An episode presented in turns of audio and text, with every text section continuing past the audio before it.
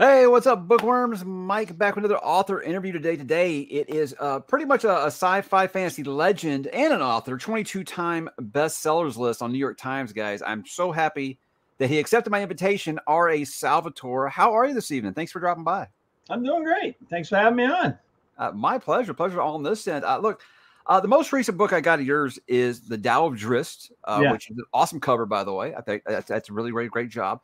Yeah. I am rather new to reading uh, Legend of Drizzt. And here's the thing is, like, when I was growing up, uh, I was like, I never really played Dungeons and Dragons. So whenever everybody be like a big fantasy reader, they're like, well, have you read Drizzt? And I'm like, like, nah, I don't read Dungeons and Dragons. I've never played the games. I probably wouldn't understand them, right?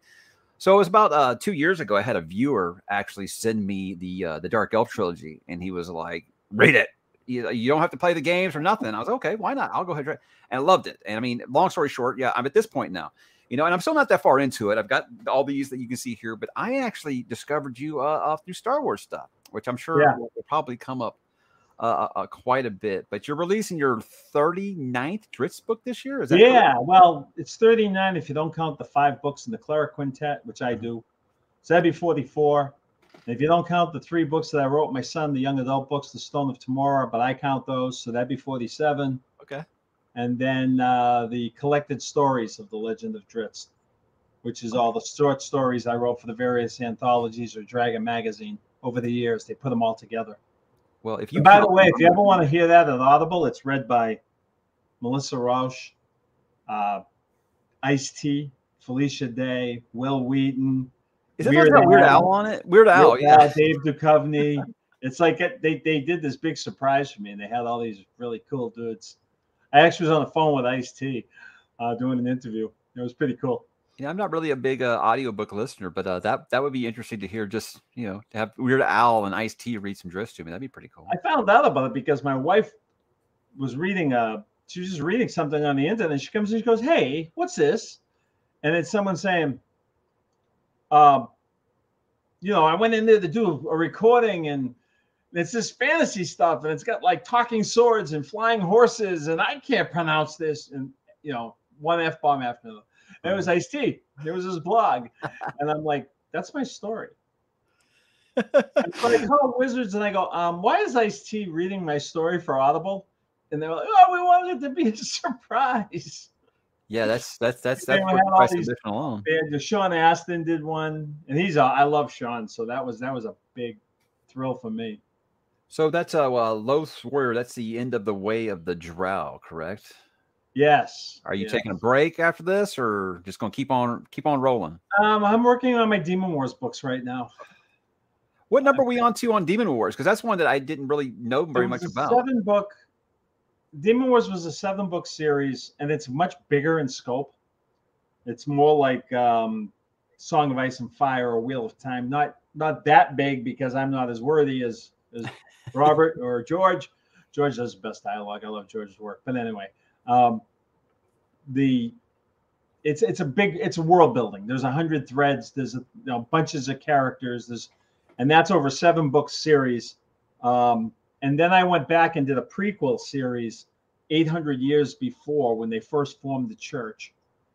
Uh, that, that's four books. So that's eleven. And then I did a series called The Coven, about witches who are using the gemstone magic, but in a different way in the middle part of the world uh, for Tor books a couple of years ago. And now I'm doing a trilogy for Saga. Um, it's uh, D Demon Wars Buccaneers. And it's uh, the logical the logical extension of the Coven when we have uh, pirates oper operating off the coast. I'm having a blast. I've never really written a lot of pirate books. But. It seems like it. So this is still fun for you. Oh, heck yeah. If it wasn't, why would I be doing it? I have seven grandkids. That's, that's that's what I say. Why why do it if you aren't having a good time? Well, now I usually like to uh, whenever I'm going to have an author on, I always want to you know open up for other people to ask some questions, or whatever. But I want to be selfish and ask some me questions first. And I figure since most of this is going to be dominated by Forgotten Realms, D and D, all that stuff, I I, I want to get my Star Wars stuff out of the way here first. So I'm, I'm twenty-one at the time in nineteen ninety-nine. Uh-huh. Star Wars has been my religion since I was old enough to you know record thought in my brain. So this this little book right here comes out, Vector Prime. Mm-hmm. And uh, I guess I guess got to ask you some questions about it that you probably got sick of answering over the years, but I'm sure a lot of these questions are questions you've just got on on, on you know instant replay at this point. But uh, I just want to, with the whole like writing process of uh, the New Jedi Order when this started coming out, was did did they have like an outline and they just wanted you guys to fill in the blanks because it was so many different collaborating authors and things like that, or did they say, hey, just tell us what you come up with? Yes and no. Okay, okay. What happened was I had just Del Rey was fighting with Bantam Doubleday for the rights to do the adult fiction in Star Wars. The, the license was coming up right around the time the new movies was coming out. How, you know, coincidental that is, right? Yeah, right. So they're fighting each other for the for the license. Del Rey winds up getting the license, and then two weeks later, Bertelsmann, which is Bantam Doubleday Del, buys Random House. So basically, they fought each other up the ladder. Then one bought the other for entirely different reasons. Anyway, but um, anyway, oh, thank you, Dino. I just saw the thing from Dino. He's the one that gets you reading them, huh? Yeah. yeah. Hey, thank you, Dino. Uh, anyway, um, so Del Rey wins the thing. I had just signed to do my Demon Wars books with Del Rey. Well, I hadn't just signed. I'd been writing my Demon Wars books with Del Rey. And, and at that point, I had also gone back to WotC because WotC had bought T S R and they brought me back. Yay. And I got a call from Shelley Shapiro at Del Rey, and she said, Bob, you know, can you put the Demon Wars books on the side for a minute? And I, we really need you to do a, a Star Wars book. And I'm like, Star Wars? And I love Star Wars. I love the movies. Yeah. But I wasn't into the expanded universe and all that because, you know, I'm, I'm in the Forgotten Realms. How many – and when you're buried in an I P up to your neck, you really don't jump into a bunch of other expanded anything. You watch the movies. But they really wanted me to do it, and um, because they needed it fast. And I've, I've got a reputation of being able to put a book out in a hurry um, and a clean manuscript. And they needed it before Christmas. This was August. And the book was coming out for Christmas. Mm-hmm. So it had to get done. So what they did is they they told me the kind of the overarching story. They wanted the Vong to come into the galaxy. Sure. And uh, they were more organic based, but they weren't that organic based till I got my hands on them. And then I just had them using, you know, their spaceships were living creatures too. Right. I, I went full bore with that. So you, you had a They basically told me, we need you to go from, we need a Pyrrhic victory for the heroes. They needed to think they won, but they really didn't. This is just the start. Um, so we want you to go from point A to point B. It's going to go all the way to Z. Okay? And I, all right, so I jumped in and I did Vector Prime. And I remember um, they told me, you know, you got to use everybody. And I'm like, who's everybody? And they're saying, you know, all the people from the movies, all the people from... Like they wanted me to use Tim's characters, and I knew Tim wasn't on board with doing the project with them, or, or they were still oh, negotiating really? something. Oh. I didn't want to step on his toes. I didn't want to step on people's toes. So I tried to shy from, no, no, you got to use, you got to use the characters. And I'm like, okay, we'll have a cast of like fifteen main characters. How am I going to do this? And they said, nope, you'll do it. So anyway, I came up with the outline. I sent it in, and now we're in like September, and I got to get going. They need this book the end of October, wow, at the latest. And I'm on the phone with Sue Rostoni from Lucasfilm and Shelley Shapiro. And Sue's like, oh, this is exactly what we want. But didn't anyone tell you you're going to kill Chewbacca? And I was like, all right, where do I send the check back? Uh, no. Right? I, I didn't say it that politely, but I'm not going to swear on your podcast. Um, oh, that's fine. But then I talked to Mike Stackpole, and he convinced me that they were doing it for the right reasons. And I agreed to do it, and I've kind of regretted it ever since. I have a feeling that question comes because that was the next question. Was like, was that a mandate, or was it your idea to uh, oh, to, God, to be the monster that killed Chewbacca? No, I would never. I would never go into somebody else's universe. Yeah, and off a major character on my impetus. You know what I mean? Mm-hmm, mm-hmm. Like I, I wouldn't. I, I wouldn't do that. Um. And, you know, I wouldn't have killed Chewie anyway. Sure, sure. He's everybody's yeah, yeah. dog. You don't kill Chewie. Yeah. Oh, I, I got to give you the compliment here that uh, when I saw Attack of the Clones in yeah. the theater, I, I won't lie, I was disappointed. Like most people who grew up with the original trilogy were. I was not, not pleased with it. But I had already bought this, and I said, well, I'll go ahead and give this a read. I, I liked what he did in Vector Prime. So, yeah, I think he likes this. He does this universe pretty well. And it made me realize the story was pretty good. This maybe some of the direction and some of the uh, maybe the acting just wasn't quite up to snuff a little bit. So, uh, so thanks for that. Well, I get to add a lot. I got really surprised in that book, though, because I added all the things about, um, you know, Shmi and the, the, the stuff on Tatooine. Uh-huh, uh-huh. And I had it scattered through the book. And then they said, no, no, you got to put it all at the front of the book because the movie takes place over three days. I think it was three days. I'm like, wait a minute, how can a movie take place over three days? They're going across the galaxy, loading an entire army, bringing them all the way back, and you're going to have a fight. And they're like, yep, nope, this is the way it's got to be. Right. Um, so I had to rearrange everything. And I, I wasn't given any leeway at all on, it was really from the script. I had to be on the script. But I was a, able to add those parts. They told me to add those parts. Now, when, if you read, did you read the third book, Revenge of the Sith? Yeah, Matthew Stover. Mm-hmm. I think that I think that might be the best novelization yeah. I've ever seen of a book. Yeah, I was like, I actually like the movie. The book was. I hate that. They gave him. He's like, Bob, they let me do whatever I want. I'm like, screw you, you. uh, but Matt's fantastic. I love Matt. I love his work. Yeah, he, I, he, he's he wrote, just the greatest guy. He wrote um, uh, Traitor, which might be one of my favorite Star Wars E U books ever. I mean, originally me and Terry were talking about writing the third book together in that because Terry wrote The Phantom Menace, and Terry's yeah. like my best friend, so. Okay. Okay. We, we yeah. were thinking, hey, let's get together and write this book, and then I realized I'd be the I'd be the junior partner in that. It's it's never too late. That's all I'm going to say. I mean, would would you ever visit Star Wars again? Uh, if the, if the it would depend on the project, and it would depend on you know what they were really looking for. It's, you know, I love Demon Wars because I have control of it. Right. Yeah. If I want to blow up a city, I blow up a city. If I want to kill major characters, and I do all over the place.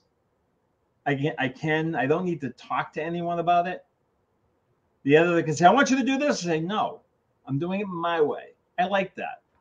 Um, Forgotten Realms, I can't. I, I pretty much get away with anything I want in Forgotten Realms now because they trust me and they, they kind of let me have my way.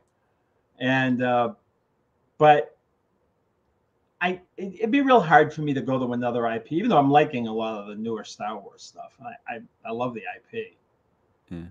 It'd be yeah. hard. It'd be hard. I think I mean, as not a writer, someone right opportunity me. Came up. Yeah. I wouldn't. I certainly wouldn't say no to it if if you I, if I the had the time and I felt them. Like doing. There's a project I wanted to do.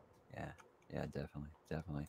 Uh. So I think that's not writing dialogue for Grogu though. Just not gonna happen. It's not gonna happen. No. You don't write gurgle gurgle or yeah. cute noise here. Yeah. Chewbacca was bad enough for that, but. Uh, some general questions for the audience. This is obviously the the, the, the layup here is our, what were some of your earliest primary influences for the sci-fi fantasy genre?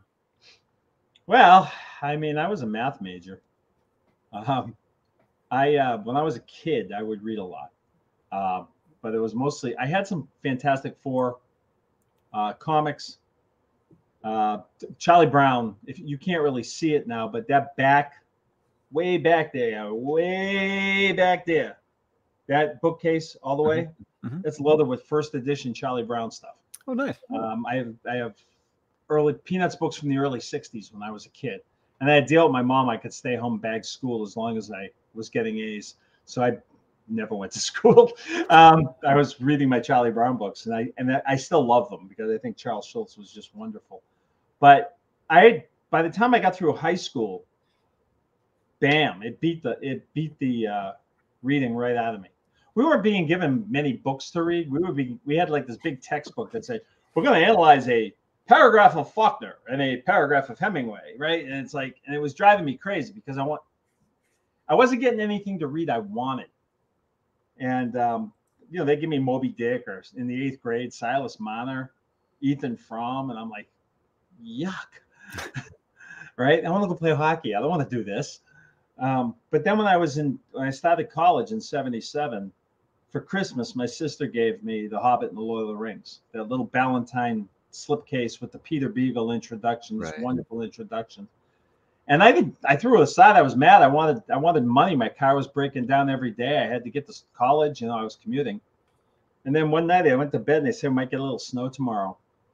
And when I woke up, I went to the window, I looked down, and somebody had stolen my car. I was losing my mind. All I could see was a little black spot with a driveway, you know, and a little bit of snow. So I thought, that was a roof on my car. It was called the uh, Great Blizzard of seventy-eight here in New England. And we didn't have school for a week. There were no roads. You couldn't leave. And if you actually, if, if they caught you out on the streets, even like on a snowmobile, they'd arrest you. It was just a disaster here in Massachusetts. Wow. So I would, um, I'm stuck in my mother's house. I'm nineteen years old. And I'm like, oh, great. Now what? Right. And of course, this is back in the days when you had channels four, five, and seven, um, A B C, N B C, and C B S, and they were all covering the storm. So, you know, there's no internet, there's no computer games, there's no whatever. Can't get to my friends, they can't get to me. So I, I woke up one morning and I put on Fleetwood Mac's um, Rumors. Rumors. Mm-hmm. And I opened this book and I read this Peter Beagle introduction, which was just amazing, about escapism being a not a bad word. I turn the page and it's in a hole in the ground. There lived a hobbit, and I'm like, oh, here we go. Right. And I couldn't put him down. And to me, it was like I remembered how much I loved reading when I was a kid, and I hadn't been reading for years. And I remembered my imagination. I had the best imagination. I was when I was a kid. I had my entire neighborhood believing there was a moose in the woods behind my house. There was no moose back there, but I was jealous because I was like six, I was like eight years old. My sister had seen a moose and got her name in the paper. One of, three of my sisters had seen this moose when they were driving to her house. My sisters are all older than I am, which is where I came up with the drought. And really? the and uh, so I convinced everyone there was a moose back there. I was a storyteller, and I became a professional liar, so it all worked out. Hey, but um, I read those books and. And I just I just got absolutely hooked. And so I just spent the next couple of years grabbing every fantasy book I could find, which meant Terry Brooks' series was just starting, Stephen Donaldson's, Lord Fowles Bain, you know, the Covenant books, um, Michael Moorcock, uh, Fritz Fritz Leiber, who, who I would say was probably, looking back in retrospect, Fafhrd and Gray Mouser is probably where I fell in love with buddy fantasy, which are what my books are, buddy fantasy. Mm-hmm. Right, Jal Axelon and Terry, Drizzt in the game, right? Um, so I would say those are my those were my biggest influences. I basically what happened was I, I ran out of books to read, so I wrote one because I ran out of fantasy books to read. Yeah, everybody. I had numerous people submit the question. Tell them to tell the Blizzard story. So I'm, I'm yeah, that's the Blizzard story. So that's great. No, I mean, uh, like most fantasy fans, I think uh, that are probably at least my age or a little older, maybe. Uh, pretty much all of them have that story about when they first found Tolkien. I think that's a that's fair, and I, I know that some people get tired of hearing that, but I'm like, it's it's a legend for a reason, guys. It really is that good. So for well, me, remember yeah. back then you didn't have the internet, so exactly. I had exactly. a Walden bookstore, and there was like Pilgrim Books. There were like two bookstores in my area that I could go to, and you had what they had on the shelf, and they had one bay for science fiction, fantasy, and it was like Asimov, Bova, Clark, Heinlein, right, Zelazny, and then down the bottom was Tolkien. Uh-huh. And then suddenly there was Brooks, and then Donaldson, and then Moorcock, yeah, yeah. and, and and Leiber, and Anne McCaffrey, right? And that was it. There, there, there weren't a lot of fantasy books, and you didn't know where to go to find them. It's not like the not like today. You can go on the internet and find them, right? Mm-hmm. It's, it wasn't like that. There weren't that many. And so once, yeah, you know, I had read them all, and that I that I could find, and so I wrote my own. Yeah, I did. Uh, what I did, The Hobbit, and then I did uh, C S. Lewis. Uh, Narnia was like what I had. Yeah, it was not time. And so I think the first one that I remember like being like a new release, and it was like a big deal, was the Sword of Shannara. Sword of Shannara. And yeah, yeah, that was me. Like now, you hear a lot of people go and be like, "Oh, it's so derivative of Lord of the Rings." I was like, at that age, I just wanted more Lord of the Rings, so I was absolutely fine with that. But uh, there yeah. was a story in Time magazine that talked about how Terry Brooks created the modern fantasy genre. I've argued he, he saved came it. out with yeah. Sword of Shannara, and it made number one in the New York Times. And that's when all the publishers said, "Wait a minute, people want to read this stuff." And they were working on uh, Lester Del Rey and Judy Lynn were working on, and Owen Locke were working on Terry and Donaldson, I think, at the same time. And Terry's came out first, but those two series, Lord Fowles Bain, the Thomas Covenant books, and Shannara books, really changed the world in terms of um, what you would find in your bookstores, in terms of fantasy as opposed to just science fiction. Yeah. Yeah. I've made that argument on the channel several times. The, the Terry Brooks deserves your respect, guys. Cause like, you don't understand, that genre was on life support when he kind of really made it, it was really no again. Yeah, exactly. It, no, it was this curiosity off to the side. Right. Yeah. And I, and then I'll, I'll add is that, you know, if, if you feel that way about Sword of Shannara. Uh, go read Elfstones. Elfstones is wonderful. Yeah, yeah. I say it, it takes a left turn. It and they just get better. Mm-hmm. And the Knight of the Word books are fabulous. I mean, Terry, he's he's one of the reasons why this genre has been able to grow is Terry. I'm with you. I'm with you. So are there any modern fantasy authors, say like the last ten, fifteen years, a new writer that, that really uh, grabs your interest, that you're a really supporter of, or do you really like their, their works? Well, I'm a real supporter of Eric, Erica Lewis, who I wrote Color of Dragons with. It's, uh, it's a young adult or uh, middle grade. I don't know. I can never tell where it's young adult or middle grade. I don't know the difference, but Erica does. And so uh, Temple Hill wanted me to write a book that they were going to try and turn into a movie or whatever. That was the promise that they were going to try anyway. And so I, I didn't have time, I, and, I, and they suggested, like, can, can you find someone else to write it with you? And they were thinking of Gino, because we had written before, my son Gino, but he's he's busy, he's got kids, he's he's flat out. Um, and but I knew Erica, and I knew, and I had, I had helped her edit her first book, which was called Game of Shadows, which is really good. And um, so I and Erica and I are friends. She lives she lives in when I'm in California, we're not far away. We have lunch all the time. It's dear friends of my family, my wife, my kids. And um, so we got together and we wrote Color of Dragons. She's got a new young adult series called um, Kelsey. Uh, Kelsey Murphy and the Academy of the Unbreakable Arts, I think, is the first one. It, it's a lot of fun. So I, I, I've been reading her stuff. I started Shannon Chakraborty's Gin series, okay, which is really good. Uh, and I'm reading um, just I, I, I put it back down because I'm trying to get the second book for Simon and Schuster for um, – for the Demon Wars, the Buccaneers series. I'm trying to get done. When I'm on this kind of a run, I don't read. Sure. But I'm reading uh, Evan Winter's Rage of Dragons. And if you read Tao of Drizzt, right behind you, Evan gave me an amazing forward for that book. Yeah, Rage of Dragons was good. Yeah, I can't wait for book three. Fabulous writer, yeah. So, I mean, I haven't been reading that much lately. Uh, I've, been, I've been flat out, and, and I haven't been reading in fantasy lately, I should say, because I've yeah. been flat out. I've been trying to get everything bundled together. The Drizzt book that's coming out this summer, um, Loth's Warrior, was really supposed to come out in twenty-four. We were going to take a year off, let people catch up. Because, see, one of the problems you have when you have a long-running series is your front-list books won't sell as well because there are people who are two, three, four, five books behind. Right. So the publishers go, eh, and then they don't push it, you know? And um, so we slow down a little bit, let people catch up, give it a year or so. But then this is the thirty-fifth anniversary of Drizzt. The Dungeons and Dragons movie came out. There's all kinds of other things coming out. Um, and Wizards said, can you guys, to me and Harper, can you guys please get this book back into twenty twenty-three? Right. So I've been kind of busy for the last few months. Well, as someone who's only six books in so far, yeah, I've got a little bit of catching up to do myself. And also, Aaron, I've only read through uh, six books, but in, uh, Art of Centauri is one of the coolest things I've ever read in my life. So there. I like Centauri. I got oh, the name Artemis from the Wild Wild West. Artemis Gordon. Not Greek mythology? No. Okay. No, I love the I love the Wild Wild West when I was a kid. So I'll guess show. that uh, this has probably come up quite a bit. Have you seen the new D and D movie? And what'd you think? I haven't, because okay. we're, we're going we're going to Disney with my whole family. We're leaving Friday, like huge trip, sixteen people, all planned.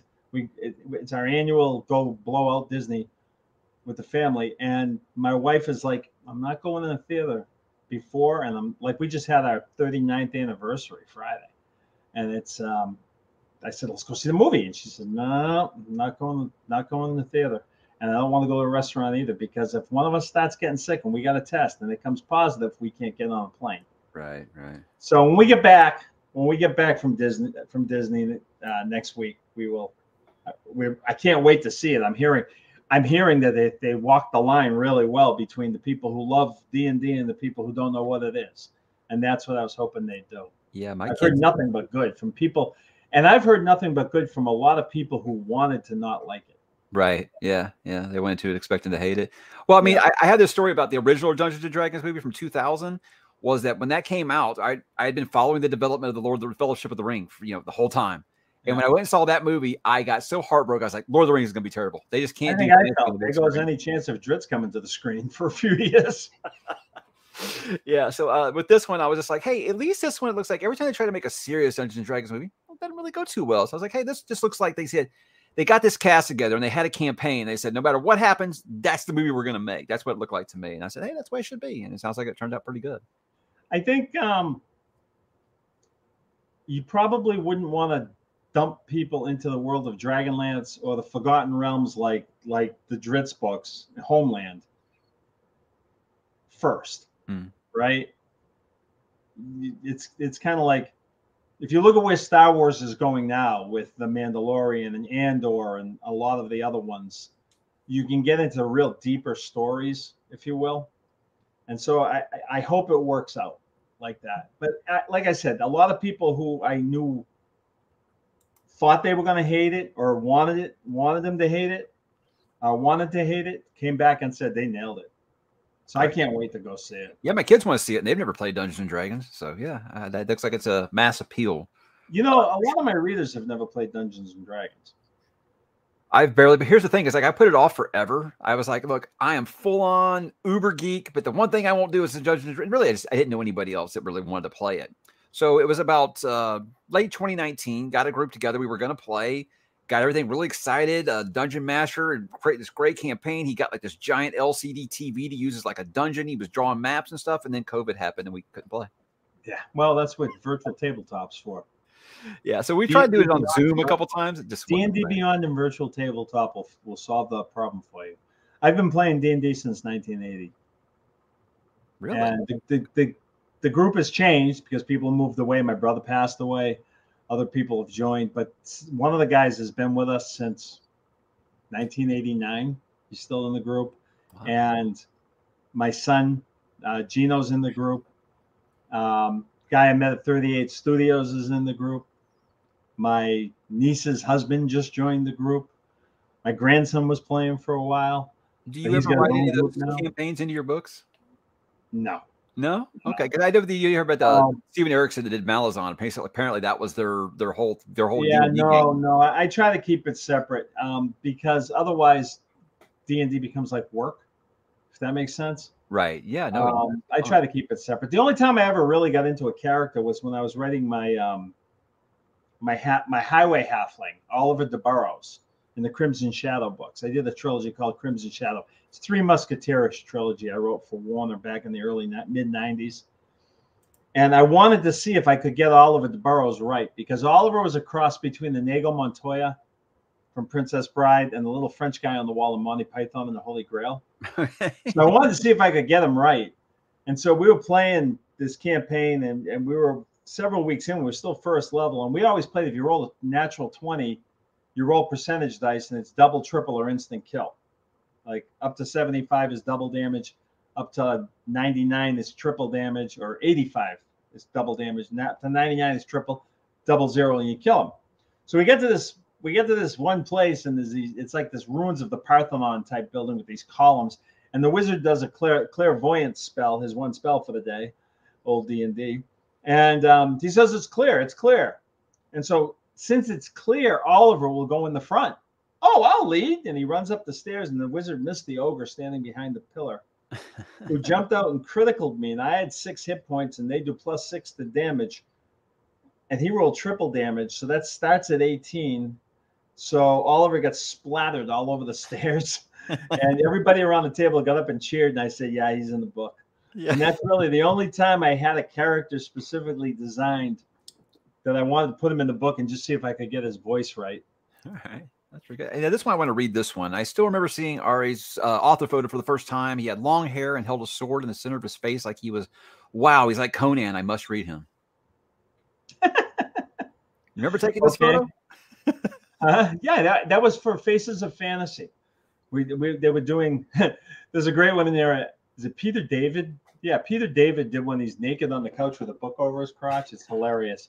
Margaret, Margaret Weiss did a, Myra Weiss did the uh, Toy Soldier. It was fabulous. And um, the most thing I remember about Faces of Fantasy is reading, because you had to do a little one-page, you know, what you go for, what you do, and why you do what you do to go with the picture, right? And and it's like like everyone's in it. Brooks, Martin, everyone's in it. And Neil Gaiman did one. And I'm reading his one page, and I'm like, you're such an asshole. He can't not be amazing when he writes. I just hate him. He's just too good a writer, a wordsmith. And I was like, good jerk. I'm writing this this little goofy thing, and he's writing this like his entry in that could win an award, you know. Yeah, I saw uh, Pat Rothfuss one time saying that about Brandon Sanderson. He's like, I hate that he's so nice and he's good at what he does, because you know I can't get mad at him for being so productive and so popular and you know, so nice, stuff like that. Which, by the way, uh, someone commented before we went on that said uh, that his uh, preteen is reading uh, Drizzt books and said that uh, R A. Salvatore is better than Brandon Sanderson. So there you go. I love Brandon. I've only met, I've only, I had lunch with him once, and I, I really haven't seen him that much because he's been, he's everywhere, you know? Right. Yeah. That guy's um, but Brandon's a good dude, and uh, he works his butt off. He's earning everything. He's earning everything he's getting. And I, you know, he, he should be very happy, and he's actually employing a lot of people, which is, yeah. he's, he's way beyond just being an author at this point. Oh yeah. Oh, you yeah. know, he's created his own company here, and, and good for him. Good mm. for him. Another question I got about D and D was, if you were asked to write a Dungeons and Dragons movie, is there a particular story that you would tell or setting? Yeah, I do. If I was doing a Dungeons and Dragons movie, I'd do Drizzt. Okay. Yeah, that makes sense. I'd do the Dark Elf trilogy. Oh. In well, a heartbeat. I would love to see that. And then, uh, you know, you can shoot it with the lighting, like from the three hundred. Yeah. Yeah, real. You know what I mean? Yeah. Just to give it that weird, different kind of look in the Underdark. But yeah, I absolutely. I mean, I don't need to keep doing more stuff. I've got stuff, and right. The sellswords would be fun too, which are all excellent and trary. Is, You'll uh, get to those books eventually. Yeah, I've got so many people. So many tell people telling me about, like, if you like Intrari, just wait for Jarlaxle. I'm like, I will get there. Calm down. So Jarlaxle is um he was in a lot of the earlier books as my walking Deus Ex Machina. Mm. And what would happen is, no matter, he's like Batman. He's got a utility belt. You know, he takes out his anti-dragon spray and gets rid of the dragon, that type of thing. Mm. And then all of a sudden, I had to write a book, uh, Servant of the Shard, and I, I'm going to get to feature Jarlaxle and Intrari. And I was so excited. I'm like, yeah, finally. And then I'm like, oh crap! You know, I got four months to write this book, and I have no idea all the gadgets I gave Jarlaxle. Because he's been, he's, I don't even know what books he's in. He's been in like this. We're now, you know, ten, twelve books into the series or whatever it was. Uh, and I'm like, what does he have? What did I give him? And, you know, I don't, I didn't have this like big style sheet library behind me. So I'm like, crap, how am I going to read all these books and write everything down? So I went to a message board anonymously, and I said, hey guys, let's, let's do a list of Jarlaxle's cool items. And I went back uh, like three days later and downloaded this ten page thread, and people were naming all the items and what page they were on in the books and stuff. And I'm like, thank you. Yeah, right. No, that's that's nice. So like, they did all my research for me, so I could write the darn book. Uh, but, so yeah, you, you'll like Jarlaxle. Jarlaxle's a ton of fun. Oh, I'm sure. I'm sure. I mean, I'm still always going to be, you know, Clan Battlehammer, but uh, but sure. Yeah. That's in my softball team. I've always uh, so Clan Battlehammer. I'm not kidding. We got new uniforms this year. Really, that's cool. A great I'll name. Probably, I'll probably put some of the new hats up for sale at my wife's store. Okay, yeah. If it ain't broke, don't fix it. I say just keep rolling with it. Uh, do you find it difficult writing uh, in the world of Forgotten Realms, where you know where you're told you're allowed to play with the toys, but you're not allowed to break the toys? I knew you were talking about saying earlier was you know with Demon Wars, if you're if you're if you want to destroy a city, you can do that. Do you find yeah, that no, restrictive? I have done a really good job over the years of staying away from everybody else, which is what the Realms was supposed to be all about. It's this gigantic world. So, like, I'm in Icewind Dale, or I'm down at the Spirit Soaring in my Catalan books, or I'm underground in, in Mithril Hall and Gontalgrim and Menzel Baron Zahn, which I created. And so I really get a lot to do with the places I created. And now Caladay is the new place I created, the new Drow settlement in the north, far, far, far, farthest north. Okay. And um, so, yeah, no, it, it's they they really leave me alone, and they've been leaving me alone for a lot of years. Um, it can sometimes things can get a little frustrating. I mean, I, I, you know, you've got a whole bunch of people working on something, and I remember once they um, they wanted me. The new edition was coming out, and they wanted me to use Obuld, Obuld Many Arrows, who's not. And I said, all right, but if I'm using him, I'm going to kill him, because the story he was going to get killed. And they said, well, yeah, yeah, do what you want. So I wrote the book, and they, um, I'm like almost done the book, and they go, oh, Bob, we got a problem. You can't kill Obuld because he's going to show up over here. And it's like, oh. All right. Um, so, you know, you, you have resurrection spell. There's a little gift and give and take when you're working in a shared world, and that's why, like, I I, I saw one of your reviews where you were talking about the dates, how the dates were put in the books.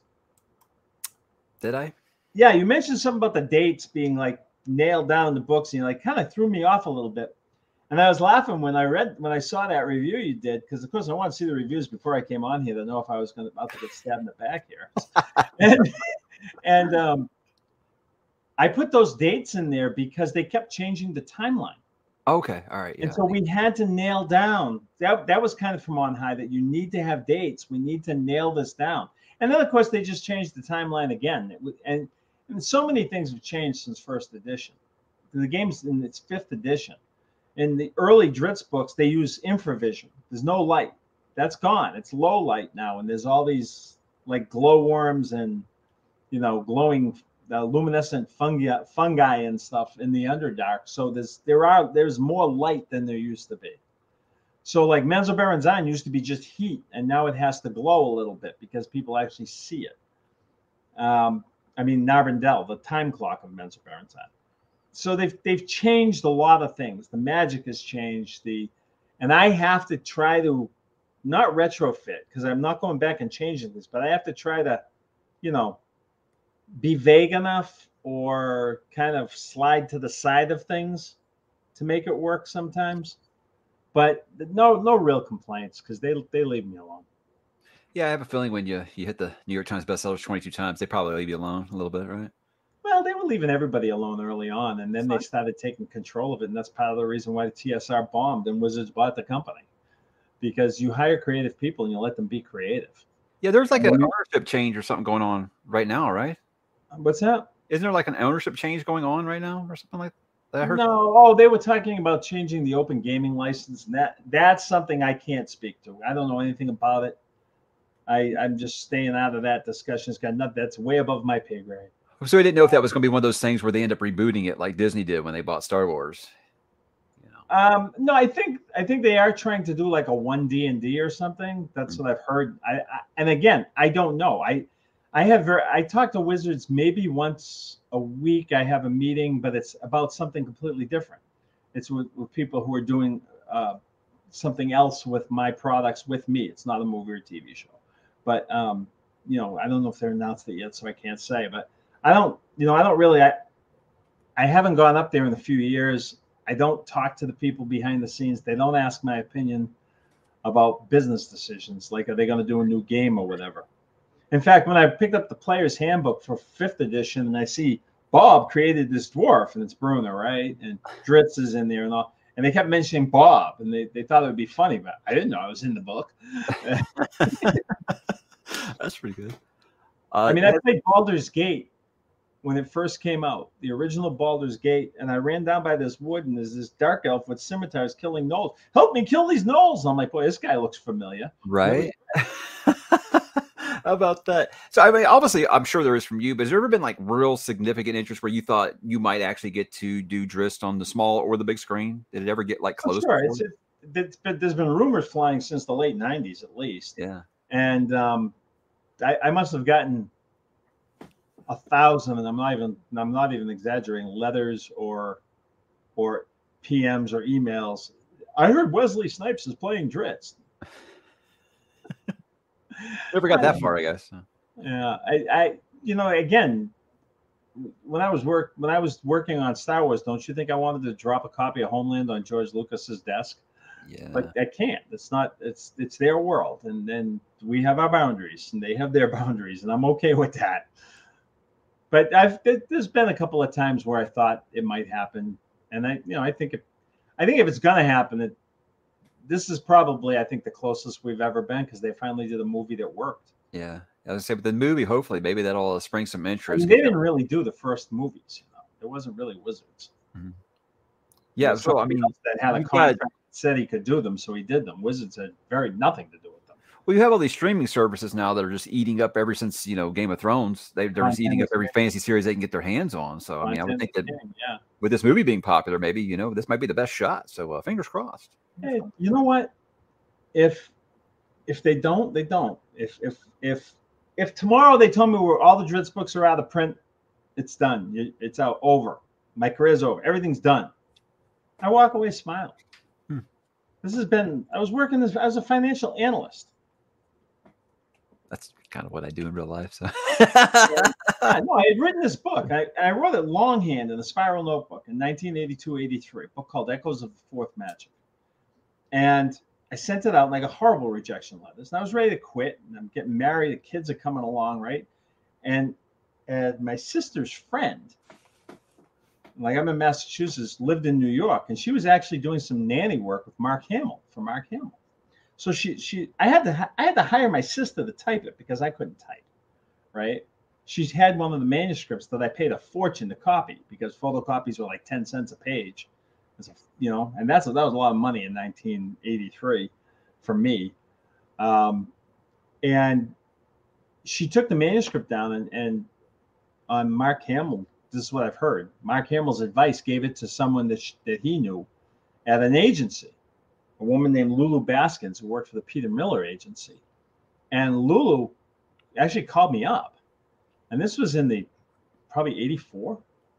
And I was I was ready to quit. Um, I was married, first kid was coming. I had started a new job. I had to I had to get a career going. We needed money. We were dirt poor. And Lulu just said, you know, I understand why this book is not going to be accepted. It's not. And, and here's why. And she she really gave me a, a really hard-ass review on the book, but told me don't quit because there's talent here.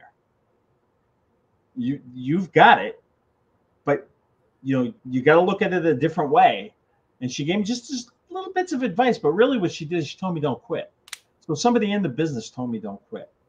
And I needed to hear that. So I was working eleven to seven, and I'd go into work, and I was really busy from eleven to like one, and then I was busy from like five in the morning to ten, because I'd have to work overtime pretty much every day. I was a payroll clerk at that time.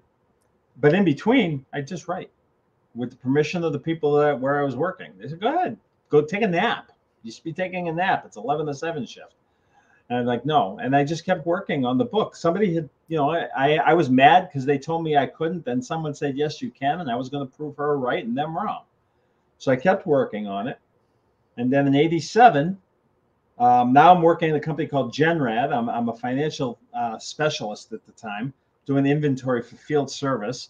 Um, but I had the book where I said, okay, this is good. I'm going to make this book. I'm not, th this book is ready or it's not. I, there's nothing more I can do to it. Now I'm just making changes for the sake of making changes, you know, six and one, half a dozen the other.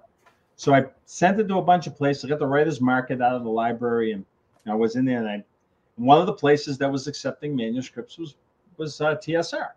So I sent it to T S R, and I just sent it out, and I just you know, and to some other publishers, and I just let, forgot it and went back to work. I had to build a career. And then I got a call, and they asked me to audition to do the second Forgotten Realms novel. First, they asked if I could set that book in the realms, but we couldn't because that book started in our world and went to the future. Sure. The realms is not like that at all. So it would have been, the rewrite would have been ridiculous. It wouldn't have worked. So they asked me to audition. So I auditioned, and I submitted uh, an outline for a book called The Tyrant of Icewind Dale, which became The Crystal Shard. And it was mid-July nineteen eighty-seven. I got a phone call. It's July eleventh. I remember it like it was yesterday. And it's Mary Kirchhoff. She says, I have good news and I have bad news. Said, the good news is you won the audition. You're going to be the second Realms writer. You're going to, your book will be out as the second Forgotten Realms book. I'm like, well, what could possibly be the bad news? Well, I mean, think they weren't paying anything. I mean, it was peanuts. I wasn't going to be able to quit my job or anything like that. She said, I need the book October first. Whoa. All right. July eleventh. Now, I've got a three-year-old, a two-year-old. My wife is seven months pregnant. I got to sell my car and get a new car because you can't put three car seats in the back of a Mustang G T. Mm. And I needed a new apartment because it just wasn't big enough. So I said, no problem. And sure as heck, I turned the book in October first, and the book came out in February of eighty-eight. And it did really well. Yeah, got to like number good. two on the Waldens and Barn and B. Dalton's list. Got some really great reviews. And um, that was Crystal Shard. And they said, you know, don't quit your day job, but we want you to do another book. And again, they're not paying much, a couple thousand bucks and a handshake, peanuts royalties. So Icewind Dale wasn't supposed to be a trilogy originally? No, no. I just threw the hook in at the end because I kind of liked it and wanted another one. Yeah. So when Trary showed up and Bruner said, "Hey, Alf, I fooled you. We're going to find my house," you know, and um, then they they signed me up to do Streams of Silver, and so I did Streams of Silver, and then they made a mistake because then they advertised the third. That book hit number one at Walden's and B. Dalton's and was selling really well, and they made a mistake because they advertised the third book by me before they signed me up oh. for the contract. So I got a nice raise. I got the first two books percentage inched up on the royalties, right? And I did The Halfling's Gem. And that came out in nineteen ninety, came out in February. And, you know, a couple months later, I got a check that was my, like my annual income. And I was like, whoa. And then Mary called me up. They had told me when I wrote The Halfling's Gem, that was it. People are done with these characters. Tie it all up in the epilogue. And then Mary calls me up and she said, "Bob, we're getting too many letters about this guy. People want to know where he comes from. We want you to do a trilogy, and maybe it's time to start thinking about quitting your day job." Wow. And so you don't have that story of getting like nine hundred rejection letters like I like I usually hear about? No, I had I got like four. All right. With the first book, and then I, I and it was and let me tell you something. That's not because I'm Superman or anything like that. It's, sure. It's, anybody who's successful that tells you it's because I'm really great and you're not is is trying to convince themselves. Sure. Because there has to be a it, it's talent, it's working your ass off, and it's luck. And that third part is critical. And I don't care who you are, that that is a huge part of it. Either you're born as a trust fund kid who can sit around and write as a hobby, right? That's how it used to be, right?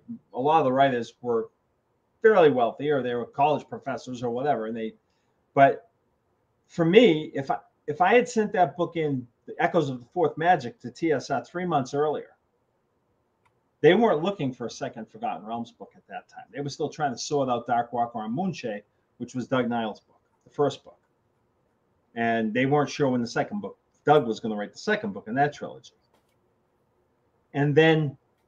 So they wouldn't have, I would have just died in the slush pile. They probably weren't even looking at a slush pile at that time because most of the people writing for T S R worked at T S R.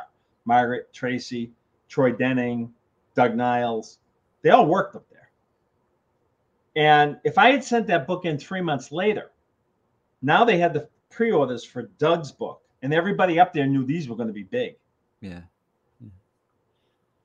I would have been competing against people, known quantities, with immense talent, like Troy Denning, right? So I probably wouldn't have gotten the gig then. And if I didn't get the gig then, at the time I did, I was done because I just, I had two kids and the third kid coming and that was it. I had to, I was, I was working my way up the ranks in, in a, in a company and I was at managerial level now and I was working for the con- controller of the company and working my butt off trying to build a career in that I could support my family. You know, my wife and I were both trying to get jobs to support the family correctly. I wanted my kids to have opportunities. So three months earlier, three months later, and I'd probably be retiring from some high-tech company at this point, a middle manager or something. Uh, to, to play off that, Matt wants to know, uh, what does an audition uh, entail for an author? Uh, with Wizards of the Coast, I had to, I'm T S R, I call it Wizards. With T S R, I had to write a synopsis. Uh, I think I had to do a description of the main characters, and it was Wolfgar, it wasn't Drizzt. And I had to do a sample chapter. And I had Wolfgar, and I and when I wrote the audition, I thought the Forgotten Realms were the Moonshae Isles, Doug's book. Hmm. Um, and they're, they're like, you know, these tiny little islands dominated by his characters. So I thought they were going to do like Dragonlance again, where the characters were going to continue through the stories. And I didn't realize there was this whole vast Forgotten Realms world out there. So I had Wolfgar and Dareth, the Kalimshite from Doug's book. He was introducing my hero. Dareth and the Moorhound, uh, Canthus the Moorhound, were fighting against uh, John, Firbolgs instead of Verbeeg, because on the Moonshae, the Firbolgs were the bad giants. Um, in a in a chapter called Big Grin's Lair. That was the sample chapter that I did. And then they said, oh, no, no, no, we don't want you to use Doug's characters. We want you to set it somewhere else. And I'm like, well, in the water? You know, the map for the book was just the islands. Right. And like, oh, no, we didn't send you Ed's, Ed's maps. And then we found, I found this vast world up there.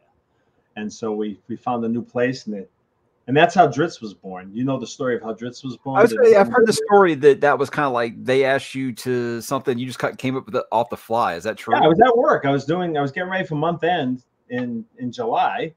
And Mary Kirchhoff called. She says, uh, Bob, I got to go to a meeting to the sales force and sell your book. This is really important for us getting the orders. You know, you you can't use Dareth. And I know I'm not going to use Dareth. She goes, no, but I need a sidekick for Wolfgar. I said, all right, I'll get back to you next week. She said, no, you understand. I, I got to get to this meeting, and I'm going to need this character, and I don't have a week. And so I, I looked at the clock. I said, all right, we'll take lunch. I'll come up with something, and I'll call you back. She said, no, you don't understand. I'm standing across the hall, and they're sitting in there, and they're like, come on. Um, and so off the top of my head, I said a, a dark elf, and there was a long pause, and, and Mary's like, a drow. And I'm like, yeah, drow. And now, now the wheel starts spinning, and I'm thinking Fafhrd and Gray Mouser, and I'm thinking, you know, all the things, all those, all those little tidbits that you want to write about that you think would be fun. And I'm like, yeah, drow. And now it's, yeah, and the drow, they, they can fight with two hands. It's a drow ranger. So the drow ranger, because in one of the in the edition of D and D, rangers were able to fight with two weapons. So I'm thinking, oh, mm-hmm. drow would be perfect. So I said, drow ranger, nobody's done that before. And Mary's like, Bob, it's probably a reason nobody's done that before. I'm like, no, no, it'll work. A drow ranger. And she's got to, and she get, I can see she's getting frustrated. She's got to get to this meeting, right? And she finally she goes, all right, since it's a sidekick character, I'm gonna let you get away with it. What's his name? And off the top of my head, I said, Drizzt the Warden of Dermon the Shuzbanon, the ninth house of Menzoberranzan. And she said, what? I said, I have no clue.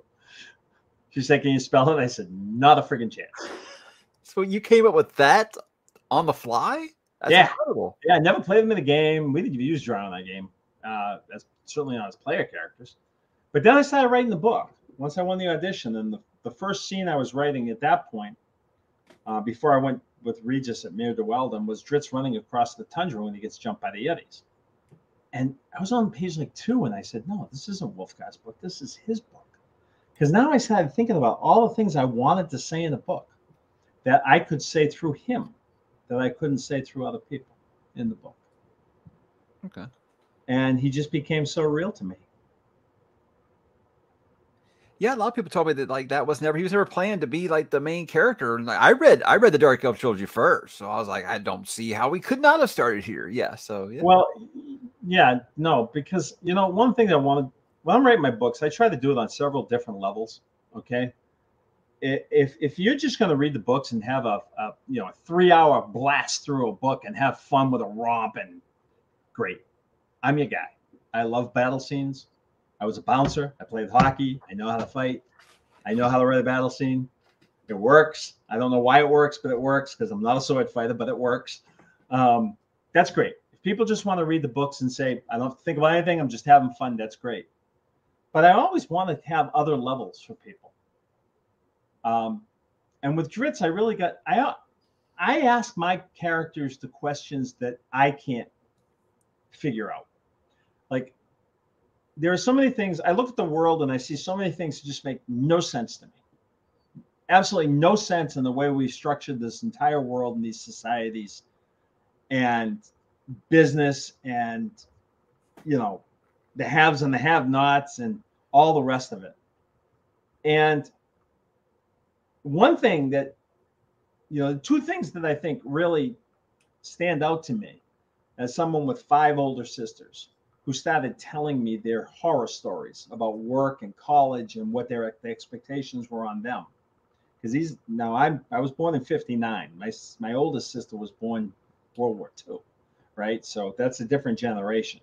But when they tell me the stories what they had to go through uh, to to you know keep a job, the shit they had to put up with. Excuse my French. I, I don't like that. Hmm. At all, and not just because it's my sisters. I think it's just stupid. And the thing I've always thought was incredibly stupid, probably the stupidest thing people have ever come up with other than war itself, is racism. And I always wondered, and I think everybody feels this to some extent, to be judged before you open your mouth somebody's already got a preconceived notion of you is horrible to me.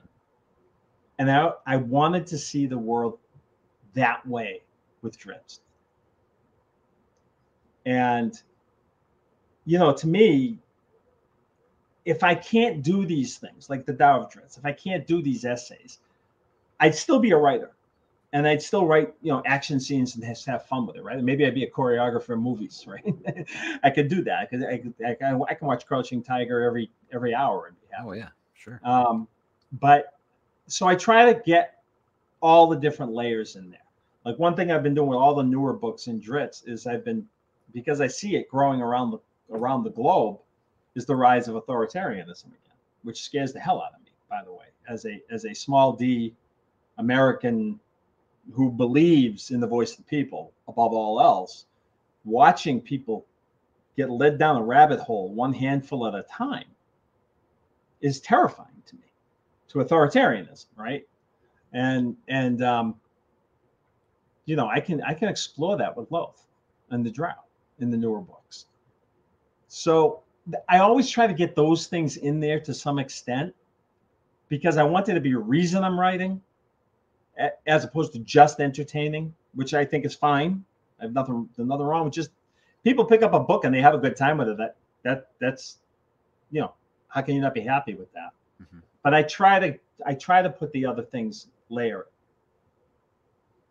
And, and that's how I make sense of the world. I do that for me more than for the reader, because I ask my, I ask my characters tough questions and I make them answer me. Yeah. I always love those, the, I guess you call them the journal entries. And the ones I've read. So that's why I thought that Tao of Drizzt was a great idea. Uh, I just all I, the journal entries from Homeland to Loth's Work. Yeah. So I'm like, I think I should probably wait, obviously, until I've read further in the series, because he does always kind of, you know, wrap what's going on in the story. But it is a. a oh, no. I wrote these because I knew they were going in there. I wrote those. They're not going to give anything away. Okay. Okay. Great. Okay. okay. It's great because I, I, I do love those sections. I think they, that book was more for the. There, you know, I, I get. I get. thousands of letters, emails over the years. It's been a lot of years. And there are people who just love the journal entries. Yeah. And there are people that hate them. So that book's for the people who love them and want to have them all in one place with a cool cover. You know, it, it, it reminded me of forever, and now is the time. I, I grew up, He-Man and the Masters of the Universe was just like the coolest cartoon in the world when I was a kid. And He-Man always had like those little, like, you know, the more you know kind of thing at the end of each episode. That's what it made me think of. And I was like, I, that was important. Someone was growing up in a divorced family. That message was very important to me. So mm-hmm. I, I, I love those sections. I think they're ground. Well, I mean, did you read Evan Winter's forward to the Tao of Drizzt? I haven't. Mm-hmm. Yeah. Read it. Read the forward. Okay. Trust me. All right. I'll do that as soon as we hang up. Um, but um, yeah.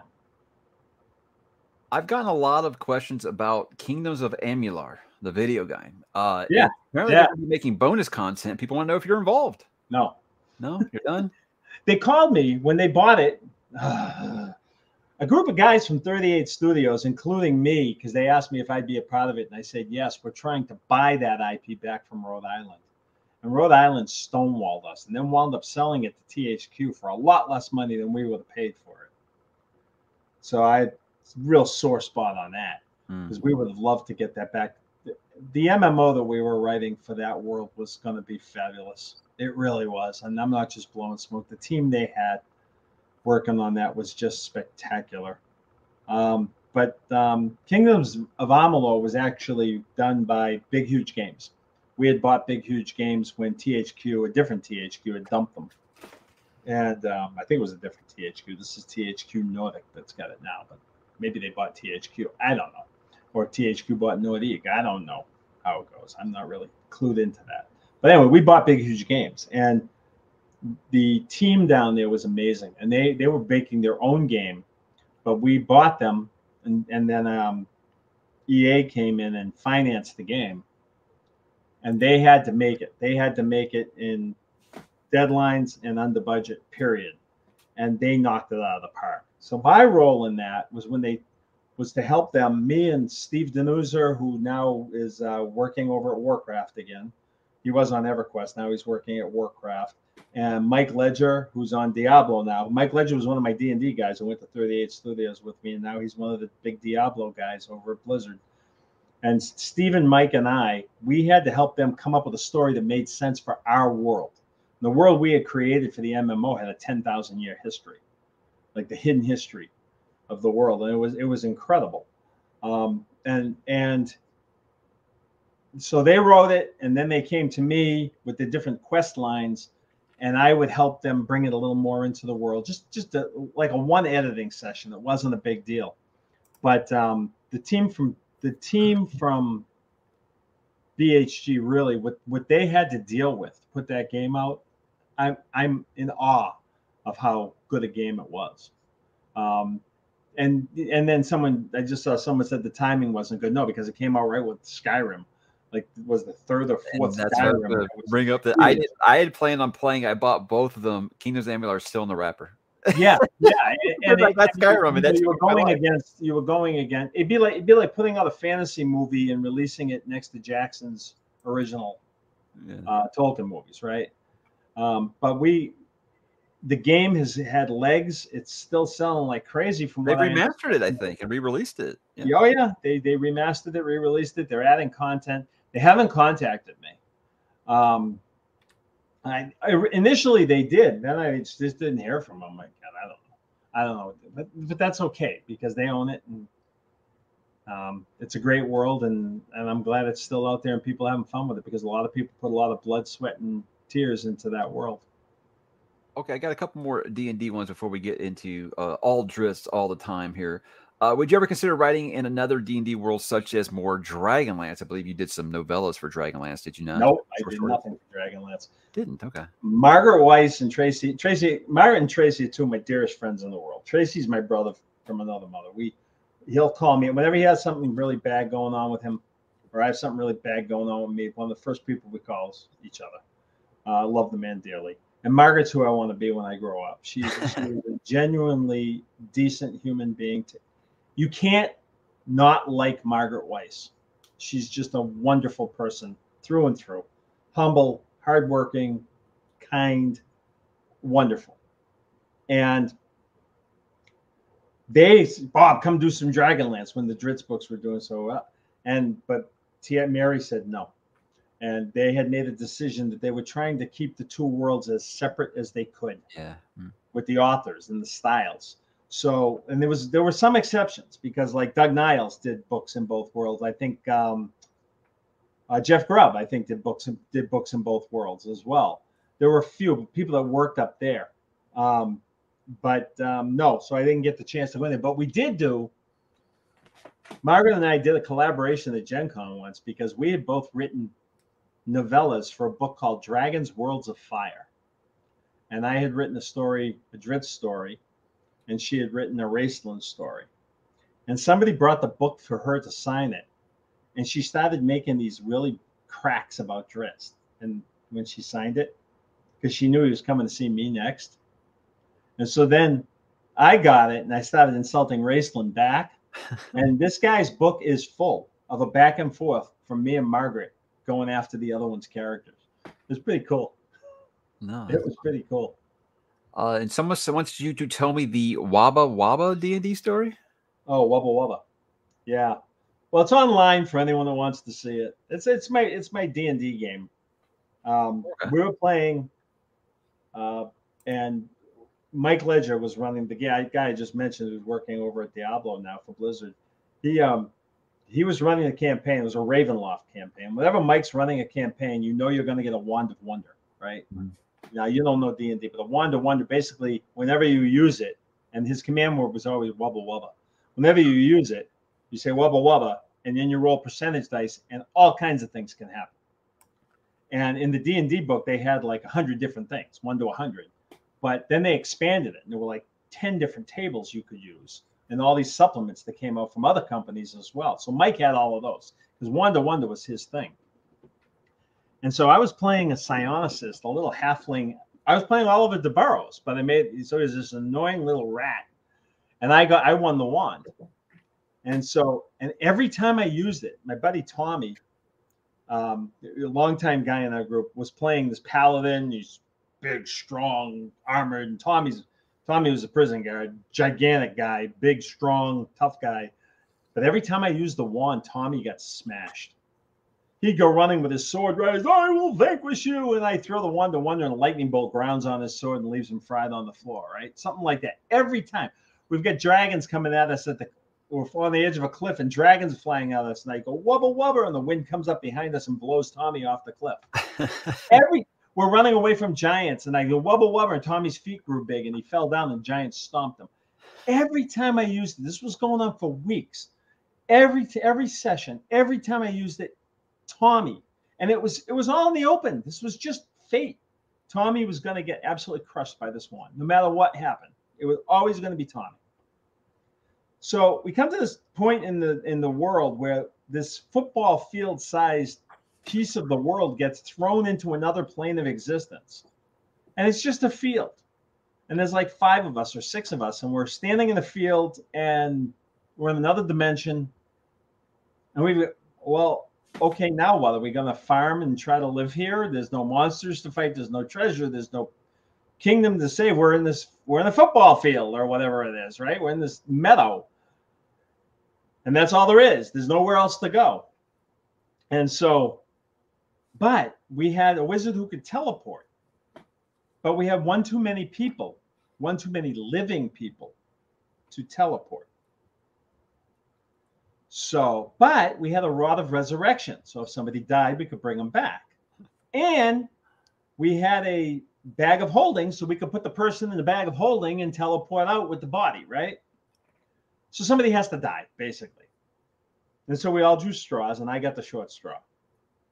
And Mike goes, okay, so Oliver's dead, and you guys, I'm old. That's no, no, no, no, no. If I'm dying, I'm doing it my way. And so I put everything on the ground. I took off all my beautiful gear and everything. And I used my psionics to go right up to the top, like five hundred feet in the air. And I was just hanging in the air with my psionic powers until they wore out. And then I was just going to do this beautiful swan dive. And so Mike goes, okay, Bobby. Now Oliver puts his stuff down. He goes up. He falls. He dies. You guys are going back. And, and, um, and Tommy's like, uh-uh, no, no, no, no, no. And so I'm up and hanging up in the air, and Tommy picks up his pencil, and he goes, I'm taking the wand. Oh. And I start falling, and Tommy says, you little rat. And he goes, wubba, wubba. And he rolls the dice, and it comes up, caster and target change places. Wow. Think about it. Come on. That's a good joke. No. And it's a true story. I, I, just, I just wish I'd ever gotten into D and D that deep. I'm falling five hundred feet. Caster and target change yeah. places. The wand got him again. Mm. Oh, I see. Okay. All right. Now, I mean, to see like how much you guys are going through all the different. I, like for me, it's just like uh, everybody I who plays D and D got that. Yeah. Somebody type in you got that. Yeah. uh, I got someone asking if that's an acid trip. So there we go. If that's an acid trip. Well, it kind of was. All right, so Legend of Drizzt here, uh, a thirteen wow. series, thirty, or we've talked about more than thirty-nine novels. Look, after the first few couple series were popular, did you even in your wildest imaginations imagine that this would have this long of a shelf life? I mean, we're going on forty years now. I mean, that's that's amazing, right? I know. I just wanted my name on a book. Hmm? No, I, I had no idea. I had no idea I was going to quit my job. I had no idea I was going to become a writer. I didn't, you know, full time. I had no idea that I was going to continue with the. There have been several times in this series where I was sure it was over. Thank you, Pyraki. See? See? The D and D is everybody got it. Everybody. Yeah. It's the critics. The critics are humorless. Can we right? Right. um the oh, I lost also my train of thought. Oh, yeah. There was several times through the series I thought it was over. Halfling's Gem, they told me it was over. We'll tie it up, right? With that ending? No way. Come on. Halfling's Gem. They yeah. made me they made me retake Mithril Hall in the epilogue of that book. Yeah, but, but, but, but Regis showing up again, you know, oh yeah, I'm I'm just here to hang out, guys. Yeah, yeah. Yeah, but that was they they we they thought it was done. I thought it was done. Okay. And they were gonna they were gonna offer me more books if I wanted them, but they wanted new characters going a different direction, right? That type of thing, which is why after Dark Elf we went to the Cleric Quintet. And we thought, I thought Drizzt was done after Dark Elf with those six books. And then Walden Books uh, told T S R, we want a hardcover. It'll be T S R's first hardcover. It's got to be Dark Elf and it's got to be Salvatore. And so they called me up and I, I, I got another, I got a call from Mary, another one of those, I got good news and bad news. Uh, and I'm like, well, what's the good news? Right now, I'm re- I'm out of work now. I'm working furiously trying to trying to make a living as a writer now. No, I'm paying my own insurance all of a sudden and all of that. I'm not, I don't have all the benefits anymore. And she says, uh, well, and she told me, you're going to be a hardcover author. And she told me about Walden said, now, hardcover is huge for a writer financially, at least at that time particularly, because you get paid a higher percentage on a higher, much higher cover price. Right. Right. Uh, like a much higher percentage on a much higher cover price. And that's how you make your money. So that's like, oh my God, you know, I'm going to get a breather. I, you know, what could possibly be the bad news? She said, I need it in six weeks. So I wrote The Legacy in six weeks, essentially. Wow. From okay. a cold start. Right, that's my next one up. And I'm excited to see a confrontation yeah. with a certain spider queen. And, and so I thought it was done then. That's the second time in the first four years or five years. I thought it was done again. And then halfway through that series, a new editor came in at, at T S R, and and he um he's a guy. He had actually signed me to do three books with Warner. That was my Crimson Shadow books with Oliver de Burrows that I was talking about. And I was coming up for a new contract. I was working on the third. I was finishing up the third book, or the or the starting on the fourth book of the quartet. And I had also done the five cleric books at the same time. And now I got to go write the books for Warner that he had signed me up for. He's up at T S R, and he and he says, uh, and I thought it was going to be easy because I wasn't asking for any more money or anything. These books had done incredibly well. I had never anticipated anything like this. And they were really good about paying every quarter, and they weren't holding a ton of money back. And I was just saying, we're just going to keep Drizzt going. I mean, why wouldn't we? This is great. Right. And but then he wanted me to do the cleric books, uh, to pick up a new paperback series to replace the cleric books as well. And I said, I can't do that. I got to do the books in New York. And I and I had been on a breakneck pace. And we had a big falling out. I mean, it got nasty, really nasty. I genuinely did not like him, and he genuinely did not like me. And that doesn't happen much in my life, but it happened. And I and so I, I was quitting the company. And I was cold quitting the company. I was finishing that fourth book, and that was it. I was done. And he said, well, if you don't do it, then we're going to get someone else to write Drizzt. And I said, well, you know, I can't stop from doing it. It's work for hire. I've got my contracts. But I'm going to tell you that, you know, think long term, because if you ever want me back again to write Drizzt, and somebody else has written a book featuring Drizzt as the main character, I won't come back and write Drizzt. Hmm. He's dead to me at that point. I'll go on with something different, maybe. But I won't come back to that character. So that was that. So I thought it was over then. That was ninety-five, I think, or ninety-four. I thought it was over again. And that's when Del Rey called me up and said, you know, come in and do, we're going to give you as long as you want to write the best book you can write, which was a breath of fresh air to me. I had done ten Drizzt books, finished the Echoes of the Fourth Magic series. That's three books. I did the Spear Wielder's Tales. That's three books. And I had done the uh, Crimson Shadow. That's three books. So what's that? That's uh, nine and nineteen books, or, or oh, and the five cleric books. I did like twenty-four books in like seven years, eight years. Well, the first one was already written, so twenty-three books. And I was just burned out. There was no way I was going to be able to do three books a year. So That's I just wild. walked away. And we were getting ready to sell the house because, you know, you're not going to be able to afford the house if you don't have income. And I hadn't made. You know, you, you you don't become independently wealthy as an author. That, that's, that's one of the big misconceptions about the world.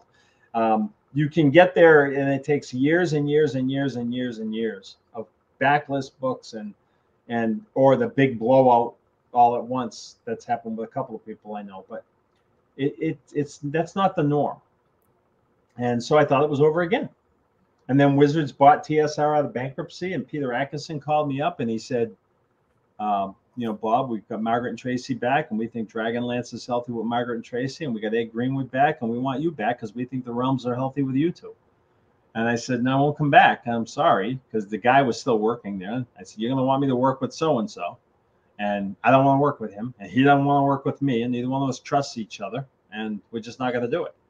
And plus, you've got a book coming out with Drizzt, and you want me back to write Drizzt, and I won't come back and write Drizzt.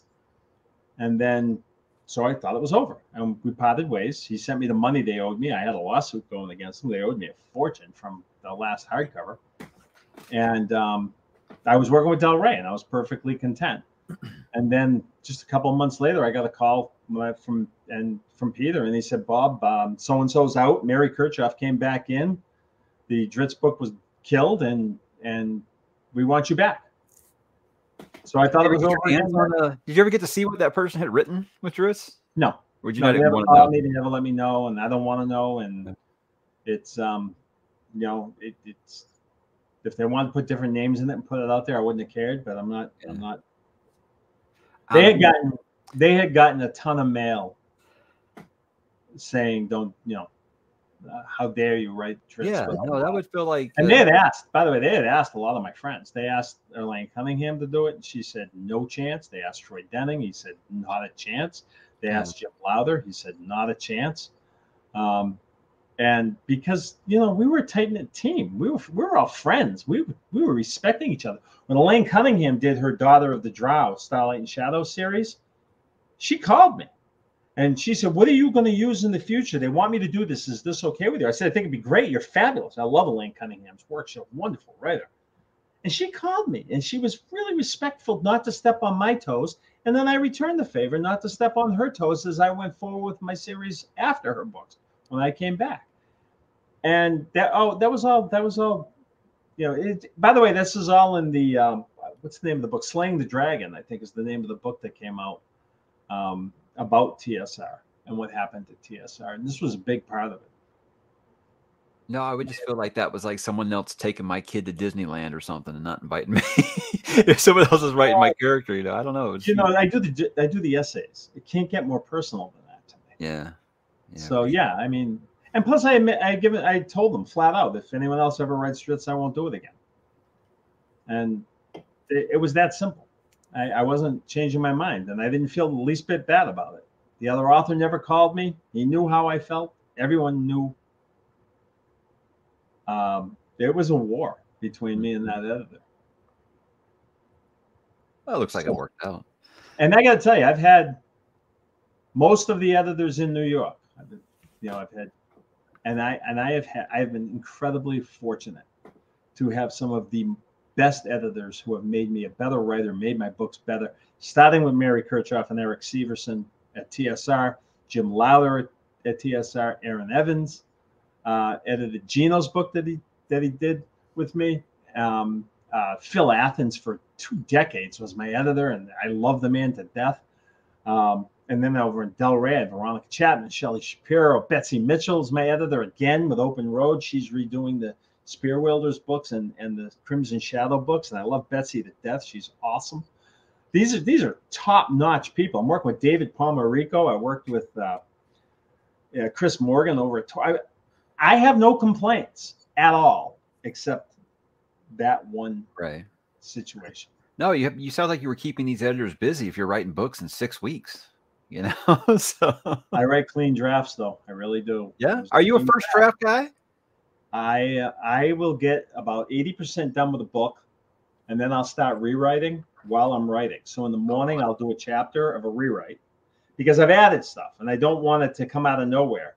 So I'll, like if I'm if I'm adding something, oh, Jarlaxle's sword is this, and he got it here. I'll go to the chapter where it's first going to be, and I'll just write under the title of the chapter, Jarlaxle's sword is this. Make sure you talk about it, you know. So I'll, I'll be about eighty percent done the book, so I'm here, right? I'm going down now, not up. So I'm eighty percent done. I'll do a chapter, and then I'll do a little writing in the afternoon, do a chapter, and I'll do it all the way. And then if I time it right, I get to one hundred, one hundred down the bottom.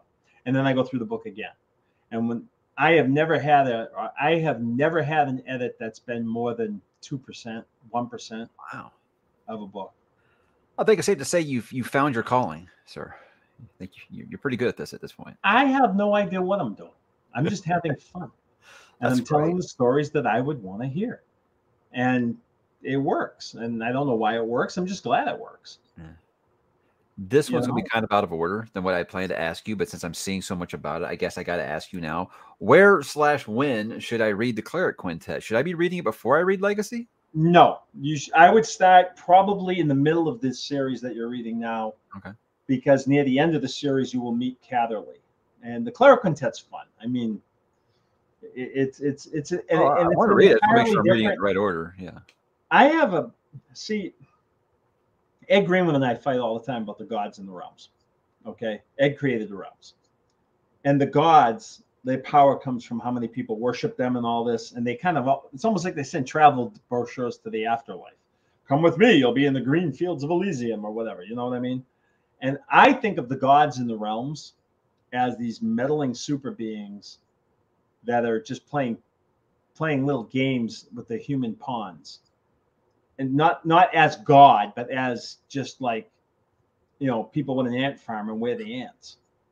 And so I was writing Cleric Quintet, and and what I realized, because I couldn't understand what was wrong with Catherly, the main character. Something was bugging him, and it, when a character's off key to me, I don't change him.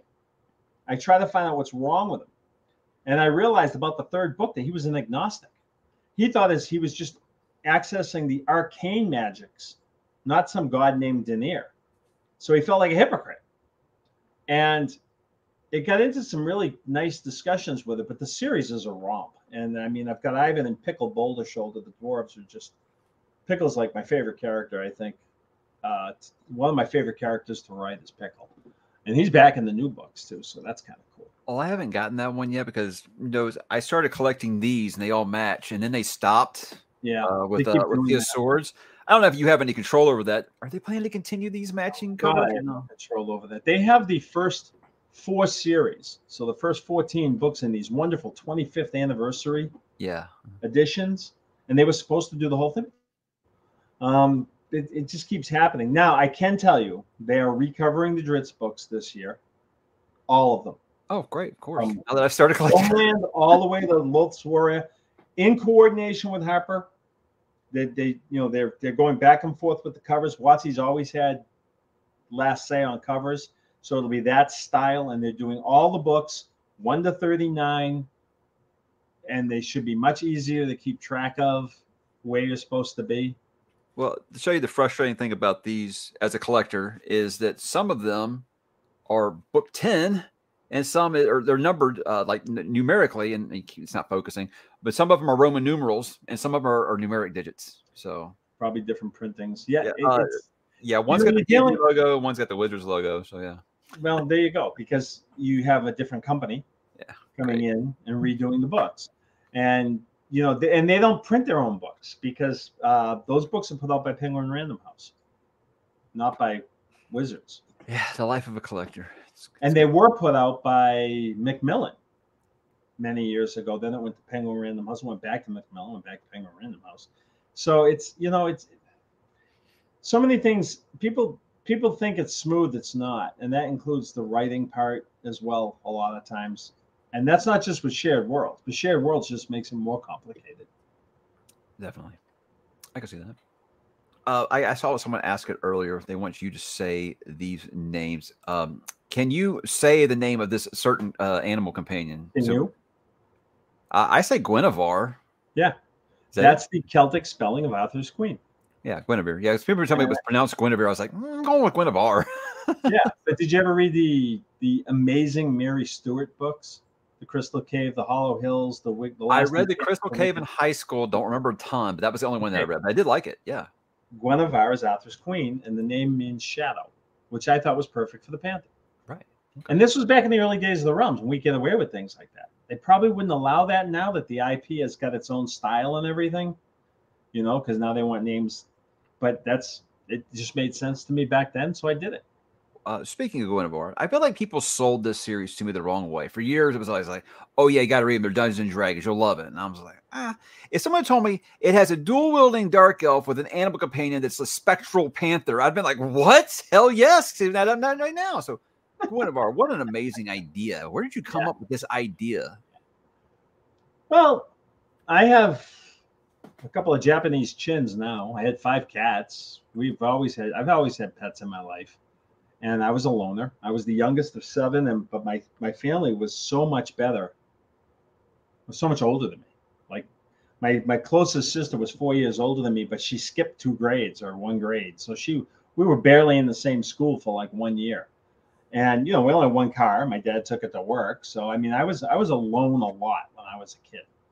And I had my pet. I had I had Coco, my dog, and, and Dusty, my cat. And I had um, then Yuma, my other dog. And and there's the Drizzt journal entries are him talking to himself. He's not preaching to you. He's talking to himself. And if you have a pet that's your best friend, that's a special thing. Mm-hmm. So I thought Drizzt is going to be on the surface. I'm writing the Crystal Shard. Almost everybody he sees on site is going to want to kill him or turn him away. They're afraid of him. They don't want anything to do with him. It's nothing to do with the content of his character. No, you drow, get out. Period. He's going to need something near him or he's going to lose his mind. And who wouldn't want a six hundred pound panther to curl right, up? You know? Right, right. I would say when I was younger, I loved on in the mountains. I loved the uh, Jungle Book when I was younger. I thought Bagheera was just like the coolest. So that's the first yeah. thing I think of. Like, oh, sweet, it's like a spectral Bagheera. That's awesome. So yeah, that's just a, a great idea. I love the idea that, and with this way, oh, she takes enough damage. It, it is a she, right? Because I've heard some people argue yes. about that. Well, what happened was the confusion was actually again. This is this is what you get into when you're when you're writing shared world and all of this. They had a rule that there was no gender, so I started with. Um, She, it's it's Arthur's queen. It's, right. it's it's Guinevere, and they said it has to be it. No gender. You you can't you can't identify it because it's a magic item. I said no. Guinevere is much more than a magic item. No, no, can't do it. And so when they, I had to change everything to it, uh, or or you know to a non-descriptive, non-gender pronoun. And but that didn't flow right, you know.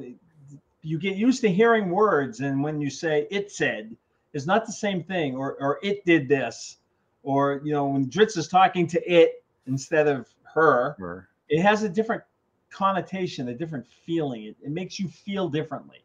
So there were parts where the book were a little bit was a little bit awkward, and when the copy editor went in to get the book ready for publication, they changed it to the male pronoun. Ah, okay. In the early editions of the Crystal Shard, I think it's been switched. But first impressions, everything. So people got in their head that Guinevere was. I actually wrote a short story about Guinevere. Guinevere is a she, and always has been a she in my mind. It didn't come out that way in the first book, but you know, these are the things you you you learn to live with when well, you're reading a lot of books. My great fear always with fantasy and animal companions is that they can die. And so I love this idea of, oh, well, she just takes enough damage. She goes back to her realm. She heals and she comes back. So I, I was like, all right, this is this is my animal companion. I love it. So maybe actually sad that I made a video right before I started reading this about like my twenty favorite animal companions that I read in books or whatever. And I swear to you, every other comment was, what about Guinevere? I'm like, I don't know what that is. you know, so uh, I would have to amend that list. Well, I think, because you know, it's funny. When I started writing, we were we were that other publisher. To the New York publishers, they really wouldn't give us the time of day until somebody hired Margaret and Tracy to go over there, and they wrote New York Times bestsellers in New York, and then they started saying, "Hey, wait a minute." Um, so a lot of people who came into science fiction fantasy through like the Science Fiction Book Club early on, I'm talking early on, early nineties, late eighties, or through Locus magazine, or they, and and the books weren't even shelved. With the other books in the stores, they had their own Dragonlance section, Forgotten Realms. Oops, just wiped out my desk. Um, no, um, but they had their own section, so they weren't even shelved with the other books. So there's a large, at, for a long time, there was a large portion of the science fiction fantasy readership that had never looked at Dragonlance or Forgotten Realms. We were still selling huge numbers, but. It just got bigger and bigger. It was word of mouth that brought those people over because the industry was set up to keep us separate, if you see what I mean. Okay. So uh, uh, this is this sounds interesting. Uh, tell that me and my buddies tried to do the coin toss test that Drizzt does in the books. We never got close to ten at once. Have I got that far yet? That doesn't ring a bell. I've done twenty. Okay. Yeah, it's in Homeland when they try to figure out. It's right at the beginning when they try to figure out is he a wizard or is he a fighter? And he takes the coins and he stacks them. And he just does and catches them. Okay. I, I, I think I'm remembering. And then Zach LaFane says, uh, Malice, he's a fighter. Okay. Because a fighter, my New England came up. Because he's, he can catch, like, tons. Is Entreri still a fighter rogue that kills people for money, or did he? You can tell I've been doing this for a long time. When second edition D and D came out, um, this was after the Mad About D and D, Mothers Against D and D, and all this. Oh, God, yep. Satanic Panic in the eighties. Oh, yeah. yeah. Oh, yeah. And, um, yeah, Mike Ledger and his friends pulled a prank in the neighboring town that had the satanic expert in town telling everybody to keep their pets inside because there was a there was a satanic cult, definitely. And they were just trying to scare Jim, who's the, he's on my softball team. He's this guy that's still in my D and D group. Um, but anyway, um, when second edition D and D came out, they got rid of the monk class. I don't know why, my favorite class. And they got rid of assassins. And they changed demons to daemons. And they, they, they, they were trying to kind of walk a stupid line, if you will, right? So uh, I got a call. I was writing, at this time I was writing Homeland, I think. And and Jeff Grubb, who's now coordinating the realms, calls me up, and I love Jeff. And he says, uh, "Bob, how are you going to kill Entreri?" I said, "Entreri, you know, Halfling's Gem is like a hundred years after, or, or two hundred years. I think it was a hundred years that the after the book I'm working on. Why would I kill Entreri? He's not even born yet." And he said, "Oh no, no, we're going to let you kill Entreri." I said, "What do you mean? I'm not going to kill Entreri. People are liking this guy, and I'm not done with him. I'm starting to like this guy, trying to figure out who he is." And Jeff says, "Well, you know, second edition, and there are no more assassins. So all the assassins are having their souls sucked up by the god. Is it Bane or Bao? I think it was Bane. I, I don't know. Too many gods. They're just super people anyway." And and and he goes, "So, you know, Entreri's going to die because he's an assassin, and he's he's going to get he's going to get his soul sucked up to the gods." And and I'm like, "Well, I'm not killing Entreri. Well, we, we like him, and you've done so much. You know, we we think you've done so much in the realms. We're going to let you kill him. We're going to let you do it your way." It's like Chewy conversation all over again, right? And I'm like, "Well, I'm not going to kill him, and I don't understand. That's stupid. Why are you going to kill Entreri?" Well, then he going through the whole thing. The guy said, "So what? I don't care. You're not killing Entreri." We had this big back and forth. And I finally said, "Jeff, I don't understand. Why do you have to kill him? Because all the assassins are dead." And I shouted out on the phone, "He's not an assassin. He's a fighter thief who takes money to kill people." And Jeff goes, "We can do that." Oh, okay. And Entreri survived. Oh, man, I love Entreri. I said that the comparison I made was like, what I love was the the, the the nemesis I felt like Drizzt needed at that point. You know, you have the, the drow with the human morals and the human with the drow morals. I thought it was and, a great contrast. Entreri is who Drizzt fears, is who he would have become if he stayed. If he had stayed. Yeah, no, that's great. Because Entreri feels the same way about the surface world as is explored in the short stories and in the Sellswords trilogy. Because of his childhood, he feels the same way about the Forgotten Realms surface world as Drizzt felt about Men's Burnside. Okay. All right. No, that's good. That's good. Do you have, is there an influence for Entreri, or is that just completely like Drizzt, where you just came up with that off the eye, just right off the cuff? There's, there's no real influence for any character one to one. Um, you know, the theme of buddy fantasy, Fafhrd and Gray Mouser type of thing, and you know, you have the archetypes that are in the books, the the, the, the you know, the big-hearted dwarf and all that. Um, but there's no like real world influence, except for maybe Catherley is a friend of mine, um, the guy named Mike Lavigueur, who was a dear friend of mine for many years, and uh, before he moved back to Alaska, and. Um, Mike was like a smart, one of the smartest people I've ever met. We would do the Asimov challenges on our way to work. He was working at GenRed with me, um, and we would we would do the Asimov challenges, and he was just brilliant, just brilliant. We, we, we'd have some of the most incredible discussions and arguments about the world, and um, but Mike got like straight F's in high school. He just didn't care about. Mm-hmm. he, he he didn't see any value, and he reminded me, if this is what I thought of Catherley. Who's, who's this powerful, growing powerful priest, but he doesn't even believe in the gods. He feels like a hypocrite. Um, that's probably the closest I've come to somebody being someone. I would say a lot of the women in the books have qualities of my wife. Um, that's, you know, you. I have a certain feel, way I feel about heroes, if you will. Right. So that will echo what I believe in terms of who's a hero and who's not a hero. Um, but no, I don't. There's, there's not like somebody I know that's in Trary. So you're um, telling me it's a bad dude problem. I mean, it's a, I was a bouncer in a pretty tough club, and I met some pretty tough dudes. So you're but telling no. me it's a me problem that I that I see like a cooler Thorne Oakenshield when I read Bruner Battlehammer. You're telling it's a me no, problem. No, no, he's that definitely he's definitely that archetype. Okay. He's definitely so. I'm not saying no literary character influences in the. Sure. I mean, Wolfgar is right out of Beowulf, right? Sure. Um, and certainly the dwarves in in in uh, Bruner and certainly got Tolkien-esque influences all over the place. Yeah. Um, so no, I'm not saying there's no literary influence. The tropes of the genre, I, you know, when you're writing when you're writing a book, you have to make you have to make a decision about how much you want to shift, how much you want to reinvent, and how much you want to play along.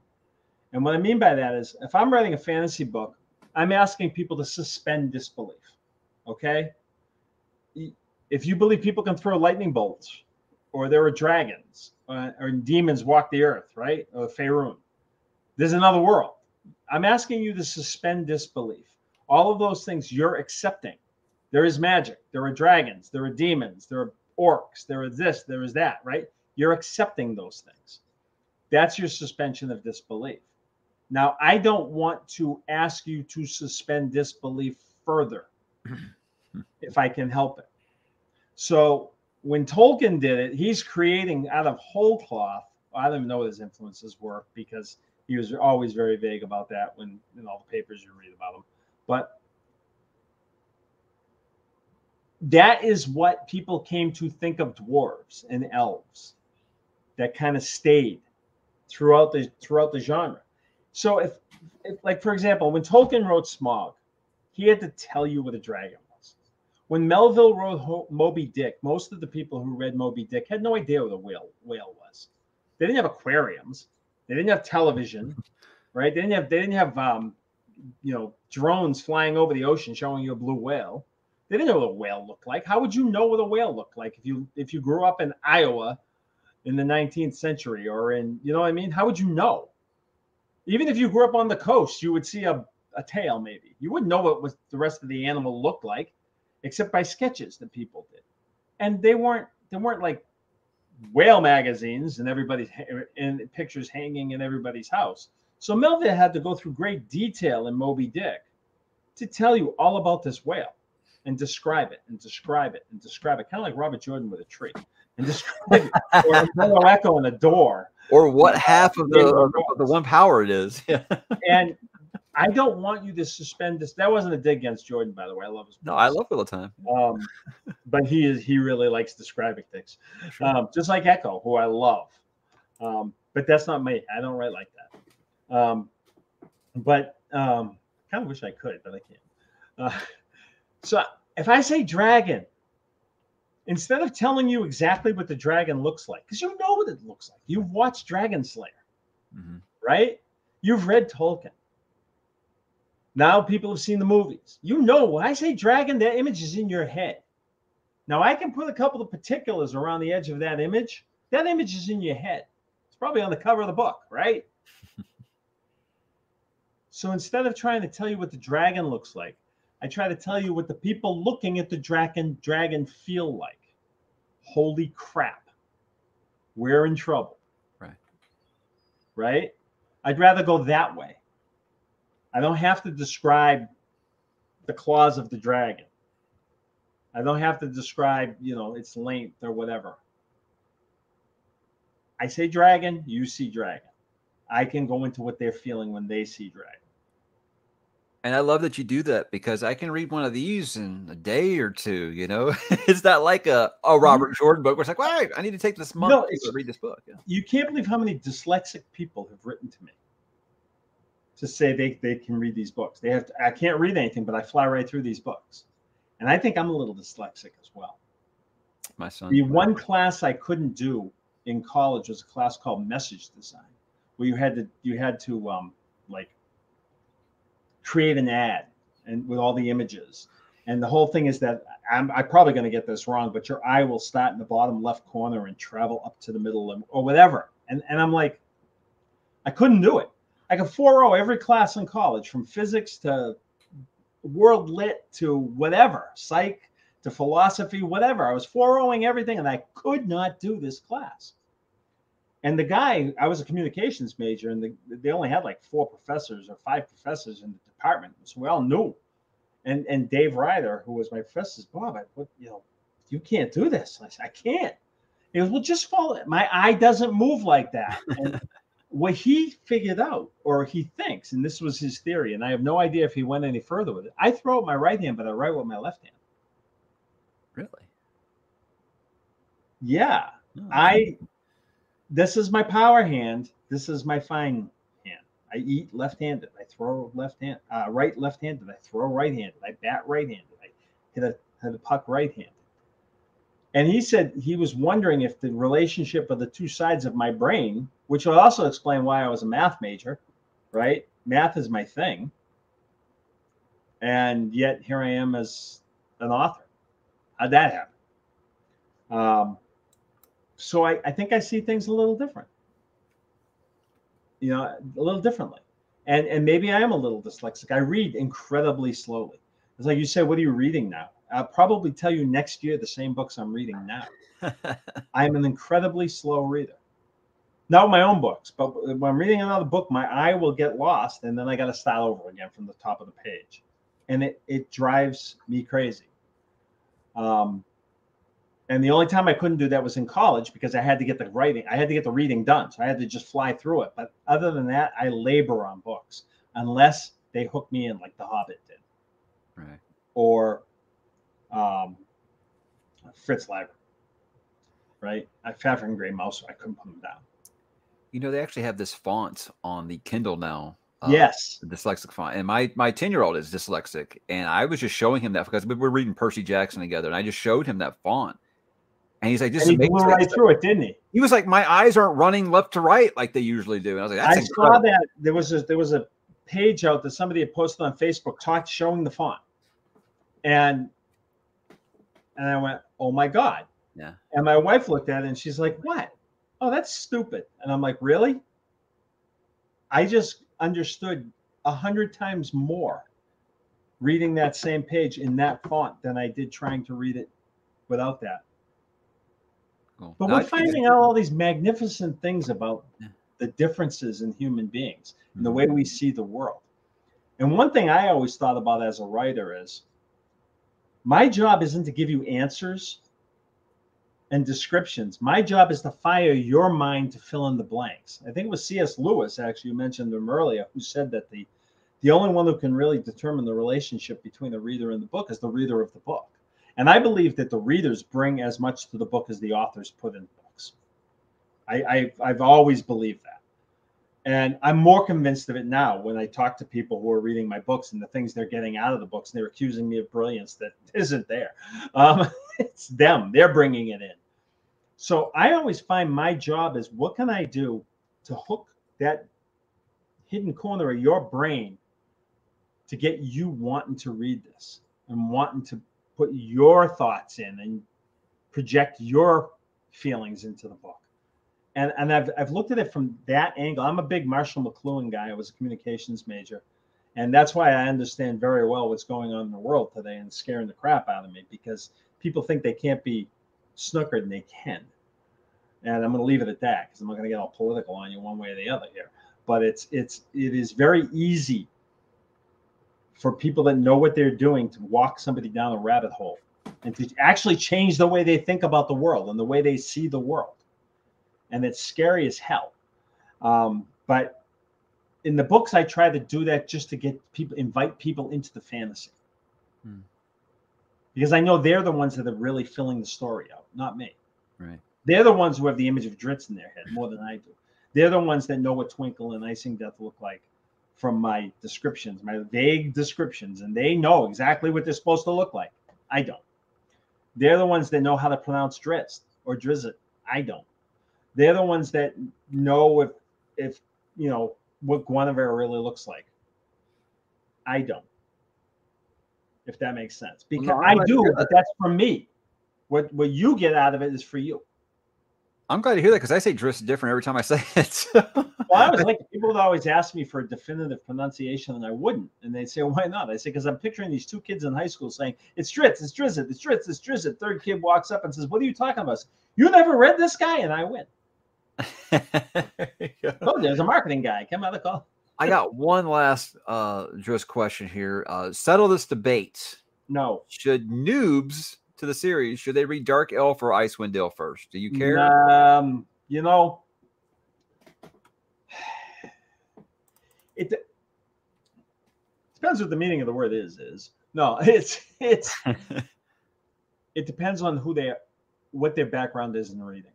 If it's yeah. somebody who can handle like fantastical, I always love Homeland. I think Homeland, Homeland, the Companions, and the newer books are my favorite books in the series. Um, I always like Homeland and Exile and Sojourn as a start. But if it's somebody who's not sure about elves and dwarves and all these other things, Icewind Dale is more relatable, I think. You know? I mean, if you've watched The Sopranos, you can probably get Menzel Berranzan. I think so. Because yeah, when they told me to create Menzel Berranzan, they told, you know, they said, you know, we want you to tell where Drizzt came from. And I said, well, I've got the old modules, but they're vague. They don't really give a lot. The old Gygax modules. And I've got the entry, the two-page entry in the Fiend Folio. What else you got? They said, that's it. And I said, well, what are you telling me? And they said, carte blanche. You're creating the Drow in the Forgotten Realms. And so I pulled out my copy of um, The Godfather, Puzo's The Godfather. And I and I, I based Menzel Berranzan on the Five Families in New York. No kidding. Wow. No kidding. I'm an Italian kid from the Northeast, right? I read Godfather. Like, that's one of my favorite movies ever. I read the book for the first time last year. And who knew? It's an amazing book. You know, imagine that. That's one of the books I could read and not put down. It's amazing. And the so, movie's pretty amazing too. But oh yeah, oh yeah, oh yeah. One of my favorite movies ever. Uh, so I don't know anything about it, and I don't know exactly what they want me to ask you. Before I let you go, though, they want everybody just keeps telling me, ask about Corona, ask about Demon Wars. So uh, I'm asking about it. All right, uh, Demon Wars. See this painting behind me? Uh-huh. It was done by Keith Parkinson for the fourth book in Demon Wars called Mortalis, which I think is the best book I've ever written. And Demon Wars, you know, I, I was working in somebody else, um, somebody else's playground, the realms, Ed and all the people at T S R. I, I had my own idea for a fantasy world.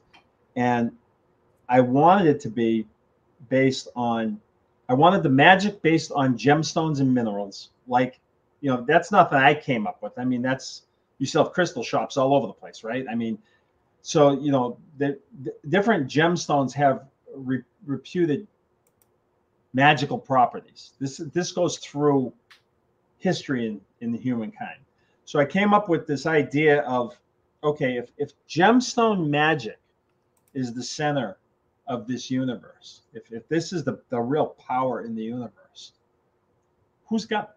How do they get them? And so I'm thinking, they have minds. Is it like Blood Diamond, right? Is it that type of a setup? And I came up with a world called Corona, and it's called that because it has a, it has an, it has a ring, right? And you can see it from certain vantage points, certain times, kind of like the Aurora Borealis in our world, but it's it's it's equatorial, and it's got all the different, it's it's a ring of stones, uh, rubies, hematite, magnetite, and diamonds, and all of this. And every so often, several generations, these stones will, the planets will align and the ring will shed stones. They will fall into the sea in this island called Piminiquit in the Marianic Ocean that was found by this monk in ancient times. And the monk, Uh, he wasn't a monk then, but he was. This is. He was kind of an outcast named Abel. He was able to take these gemstones, and they had magic properties. When they land, they they're all magical, and he could he could do all the. He felt the affinity to these stones, and he could do all these things. And he and the other people that were there, they figured out how to make the magic last, because they saw that some of the stones were losing their magic, and they figured out how to do it. And so they. This became the basis of the church, the Abelican church. In the Abelican Church, in this book, I mentioned the brother Echo earlier. Have you read Name of the Rose? I have not. Have you seen the movie or the T V show? There's a movie, Sean Connery movie. Watch, it's fabulous. The Name of the Rose is about the great schism in the Catholic Church. The Franciscan Benedictine fight. That was about money, right? You had one section, sector saying, we keep all the money and we build these grand cathedrals, the glory of God, and the people will fall on their knees before the beauty of God. We built these great cathedrals. And the other one's saying, no, we live like Jesus. We live poor. We we help the people. We don't let them starve. We feed them. We And there was a big fight in the Catholic Church, the schism in the church, where they had two popes half the time, and wars were fought over it. Um, you know, the whole Venice thing, right, was, I mean, uh, the whole Florence thing, I mean, was all about, was all about that. And, and I'm, I grew up Catholic, and The Name of the Rose is brilliant when it portrays that. And so in my book, you have this world, and it's, it's a kingdom of Haunts, Haunts the bear, as we learn in the, in the prequel trilogy, how it became that. But it's a, it's a medieval kingdom, and the monks, the Abelican Church, are the power. They have the gemstones. Now, they can put these stones into items that people who don't know how to use the stones. It can make your sword better, right? Um, and they, they sell, sell them to the nobles because there's a lot of corruption, a lot of that going on, as there would be. Power corrupts. And so in the world, the question is asked, because it's called Demon Wars, are the... are the demons, like Vesta's Bulzabar in the first book, and then the newest books, uh, the Fossa and and Scathmazane for the Jokanite that come from the West in the newest books. And are the demons these great beings of evil that corrupt men, or are the demons the manifestation of the evil that's in men's hearts? Sure. That's the whole argument, the whole philosophical argument behind Demon Wars. And so I wrote these seven books. And it was it was supposed to be six, but I realized they needed a bridge. And the first book is the hero's journey of Elbrian and Avelyn and Giuseppini, Gilly, and the later book Pony. They call her Pony. And battling the return of the demon and the demon's hordes, uh, the goblins, the evil giants. These are these are demonic creatures. They're not other races. They're demonic created creatures of destruction.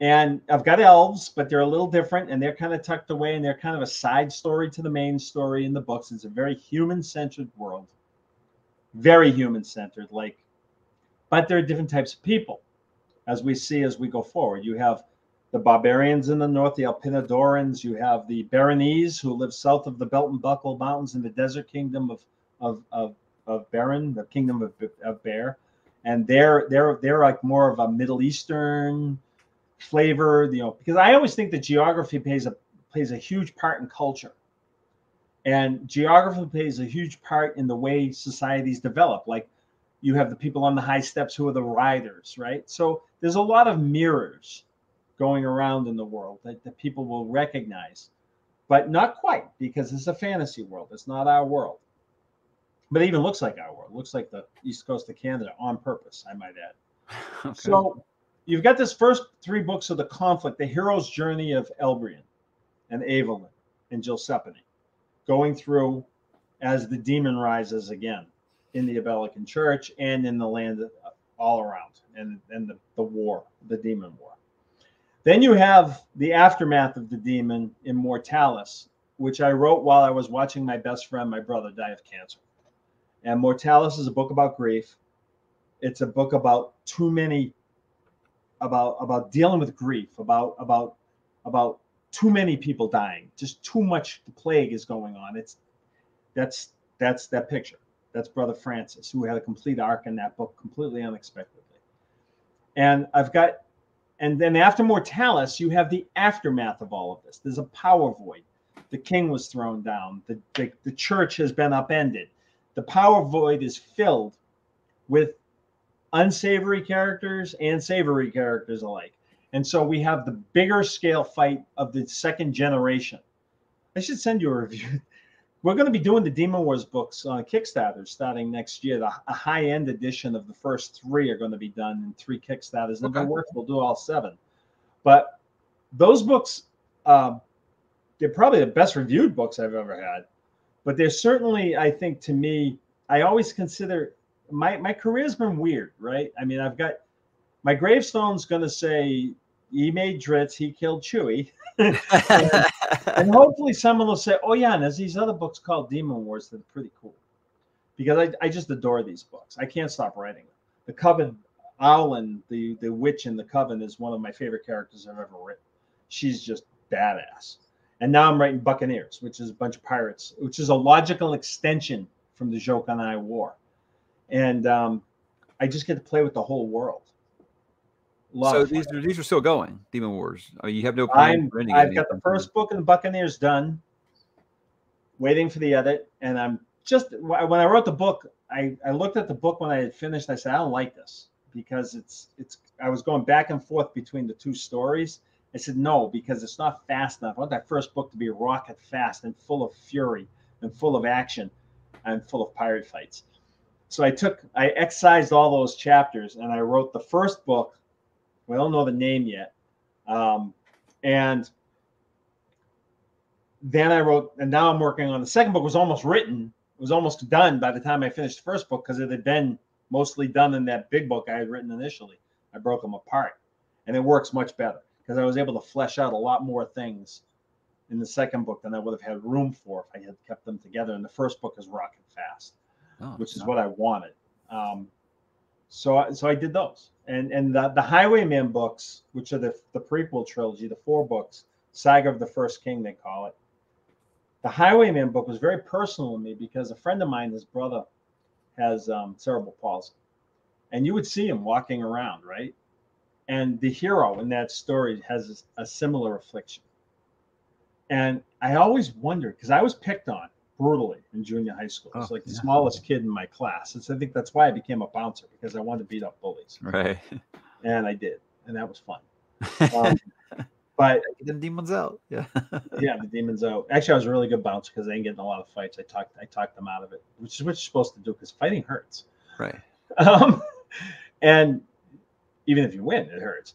Um, so the completely lost my train of thought. Anyway, um, I wondered what it would be like to grow up and have to deal. You know, you see it in Forrest Gump, right? When he's a kid, right? But to have to deal with the cruelty of kids when you're that different. And what's inside there? Right here you are inside, and you want you see football or baseball or whatever that makes sense to you, tennis, whatever it makes sense to you, but your body won't listen to your brain. What's it like? And he became the Highwayman in that series. And I remember I was at a book signing once, and this guy came up to the table and he looked at me and he goes, "This book," and he burst into tears because he had a kid who had some some serious issues. And he said, "I'm going to read him this book, and he's going to know there's nothing he can't do." That's heartwarming. When you Definitely. when you hear something like that, it's your armor to keep doing this, because being a writer is brutal. I'm going to tell you. I'm going to tell you flat out. Being a writer is writing that paper in the second grade that you think is the greatest thing ever written, and getting it back with all this, with red marks all over. Red ink, yeah. Right. Um, because everybody's everybody's, and this is, by the way, the reason. The reason I agreed to do this interview, because my cred's gone now. I talked to a critic. You're not supposed to do that. I would reason, call myself a critic, but sure. I told you this. The reason is because I finally found someone, because when someone told me that you were going to do my books, and I saw your interest, so it, it was on the line. And I said, "Who's Mike's?" And I looked, and you get a lot of views, and I'm like, "Oh, he's doing my books. So that's cool." And I was really interested because here's someone. The best review I ever got in my life was from a guy up at Saint John, Canada, who wrote who wrote a review of my book Transcendence. And he started off saying, "Well, I had nothing else to read, and I had to get my column in, so I picked it up and gave this big, you know, my resigned ho-hum, and I read it." And then he went on, and he the book blew him away. And this is the the sixth book in a seven book series. And he had no idea. All I knew, all he knew was I was some D and D writer, right? And that was the best review I ever got in my life, because and, and what I really appreciated is even though he started like that, he read the book with an open mind. And when I saw your review of, which was the first one you did was Homeland. I did Dark Elf first, yeah. I yeah, you started with Homeland. And I said, well, he's looking at them for what they are. Now, I may think there's a little more than some of the things you, you, you saw, but you were, you were, you look at books, and I looked at a lot of your reviews, you look at books for what they are, not what you wish they would be, mm. which I think is a mistake that a lot of people make when they're critiquing, right? Um, you're not going to ever be pleased if you go at it saying, I would have done it this way. So that impressed me. And so when you said, hey, you want to come on? I'm thinking, yeah, yeah, absolutely. Well, I'm glad you did your homework first. We live in a weird world, Mike. Oh, yeah. We live in a world where you better oh, be careful what you say. And no, I'm, and, and I, I feel like that's like I see a lot of things with the, you know, you have to look at some of these books at the time they were written. I like I, I see people that'll read Lord of the Rings for the first time and they don't understand why it's so popular. And they say, oh, this was good. Sure. It's time. But it's aged out. Like it hasn't aged out. Cause I was like, it's still a foundation for just about every author you read right now in fantasy. That was an influence to them. So I haven't, don't think it's aged out, but I, I, I don't understand. How many people like, oh. would, look, when I was in college, we went to see a movie called Animal House and laughed our ass off. Yeah. Can't do that now. And by the way, this is not a complaint. My son put this to me better than that I've ever heard it done. Okay. My son, Gino, the, the one who writes the books with me sometimes. Uh, I get tired of people calling me woke and all using this word. They had this like word that they just use for anything they didn't like. Right. And Gino says to me, you're not woke. You're waking. Isn't that the whole point of life? And I thought about it. And I look back to when I started and my attitudes about a lot of things, particularly sexism. I grew up with five older sisters. And I can openly say that in nineteen eighty-nine, I was a sexist. And so were all my sisters. And so was everybody. We all thought this is just the way it is, right? Different world. And we and the whole point is to get better. Sure. In my mind, if you're not learning, you're not growing, then you're wasting. So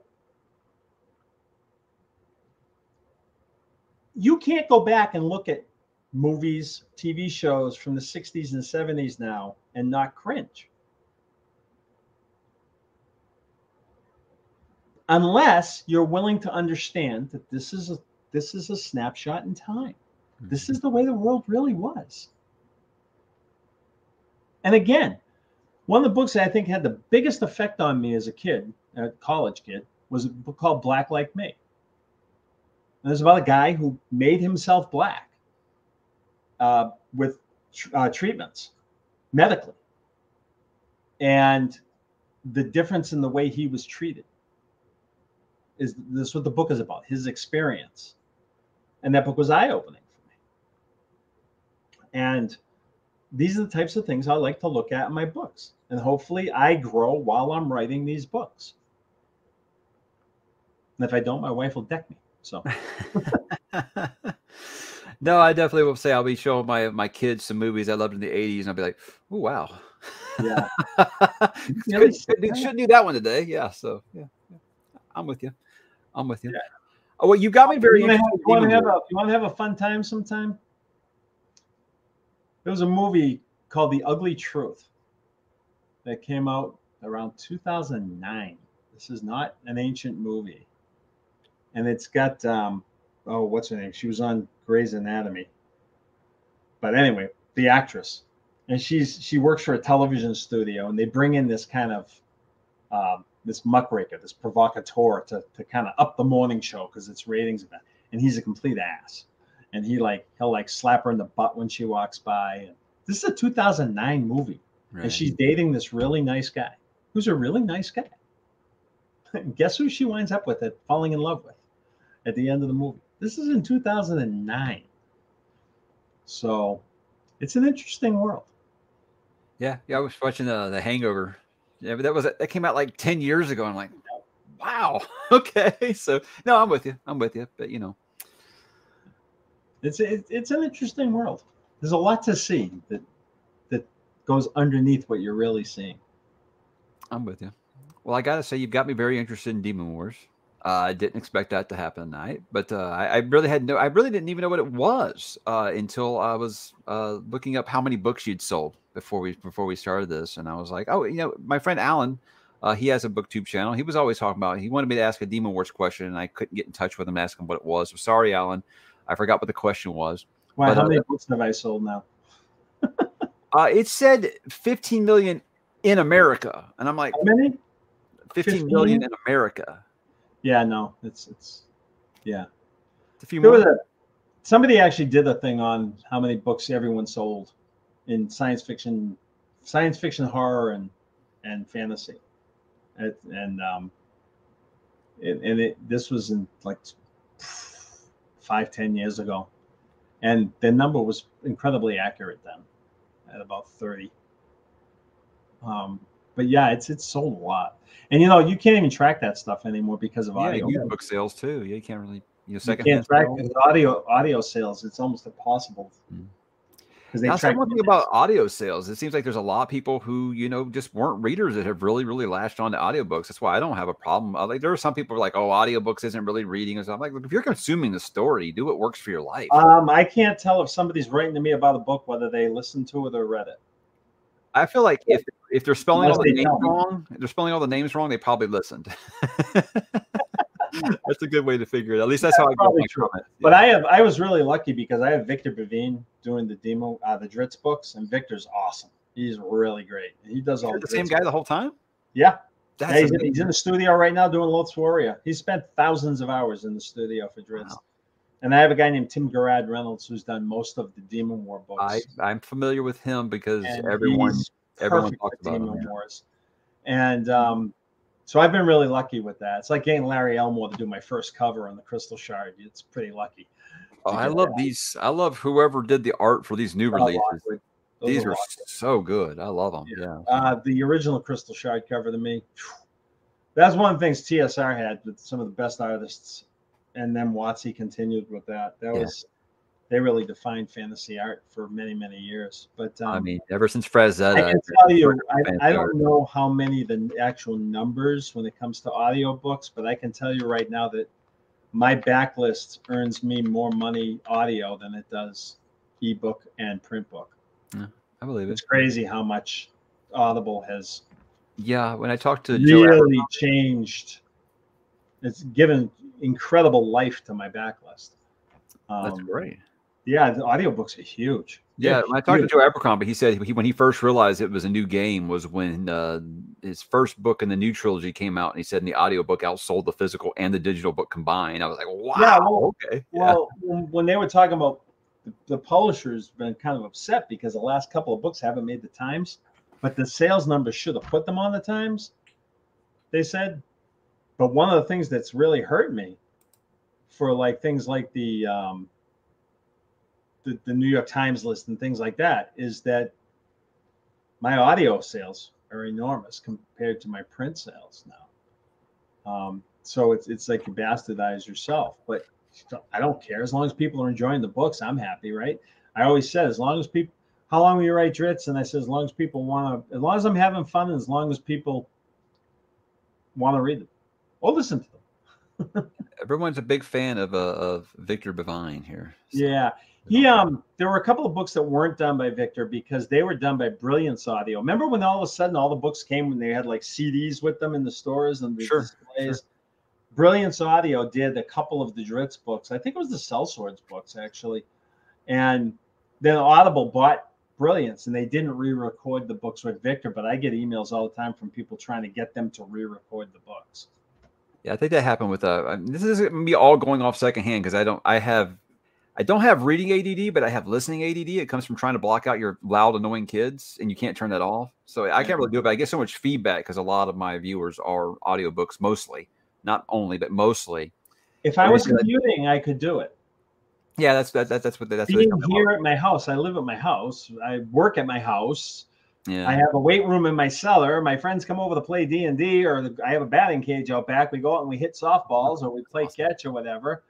Um, being at my house, I'm busy, and there's other people, so I'm distracted. So there's well, no way I could do an audio book here. Yeah, they told me that that happened with Jim Butcher, where uh, they have uh, James Marsters does uh, his Dresden Files books, and he was scheduling conflict. He couldn't do one of them, so they had a new person do it, and people just flipped out about no, it. No, so it's much. Like they having a new actor back, show up. He went it's back, like, and he recorded it later. Yeah, it, it's like having a new actor show up on a T V show you're watching. It, it It's real hard.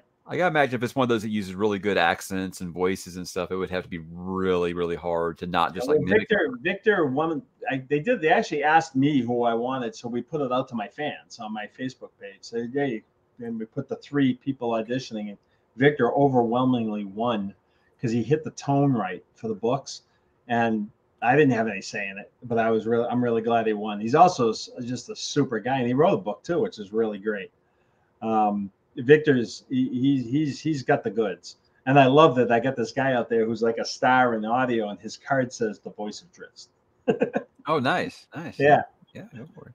Well, I'm glad that there's uh, that's getting maybe these books out to a, a whole new generation. That sounds awesome. I mean, look yeah, at the age I, I'm discovering it for the first time, and I'm excited about it. So it's been an amazing journey for me. I I, I never expected it, um, but I don't take it for granted.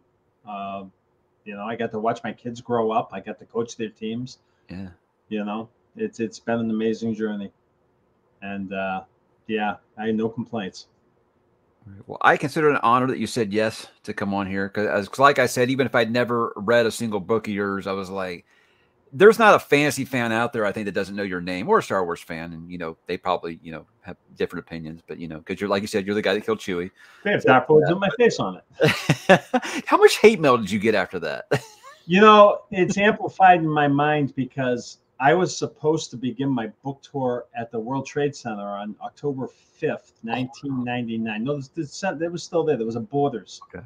and One World Trade. And, um, I was supposed to begin my book tour, a big tour, right, right, um, right there, and that was the day of my brother's last M R I. Mm. So I had to postpone it, and when we went, that's when they told us he hasn't got two weeks left to live. Ouch! So I had to cancel the tour. So I had to deal with that. I had to deal with my brother watching. He was my best friend in the world, other than my wife, you know. When I went on the road, the first person, because we didn't have cell phones, I would call. I would call my wife, and then I'd call my brother. Period. Gary was my world. He was my older brother. We played D and D together. We played hockey together. He pitched on the softball teams when I was playing left center field or whatever. Um, you know, we did everything. We fished together. We did everything together, and I had to watch him die. And after I, no sooner had that happened, because he died like ten days later. And the hate mail started showing up. Oh, geez. God.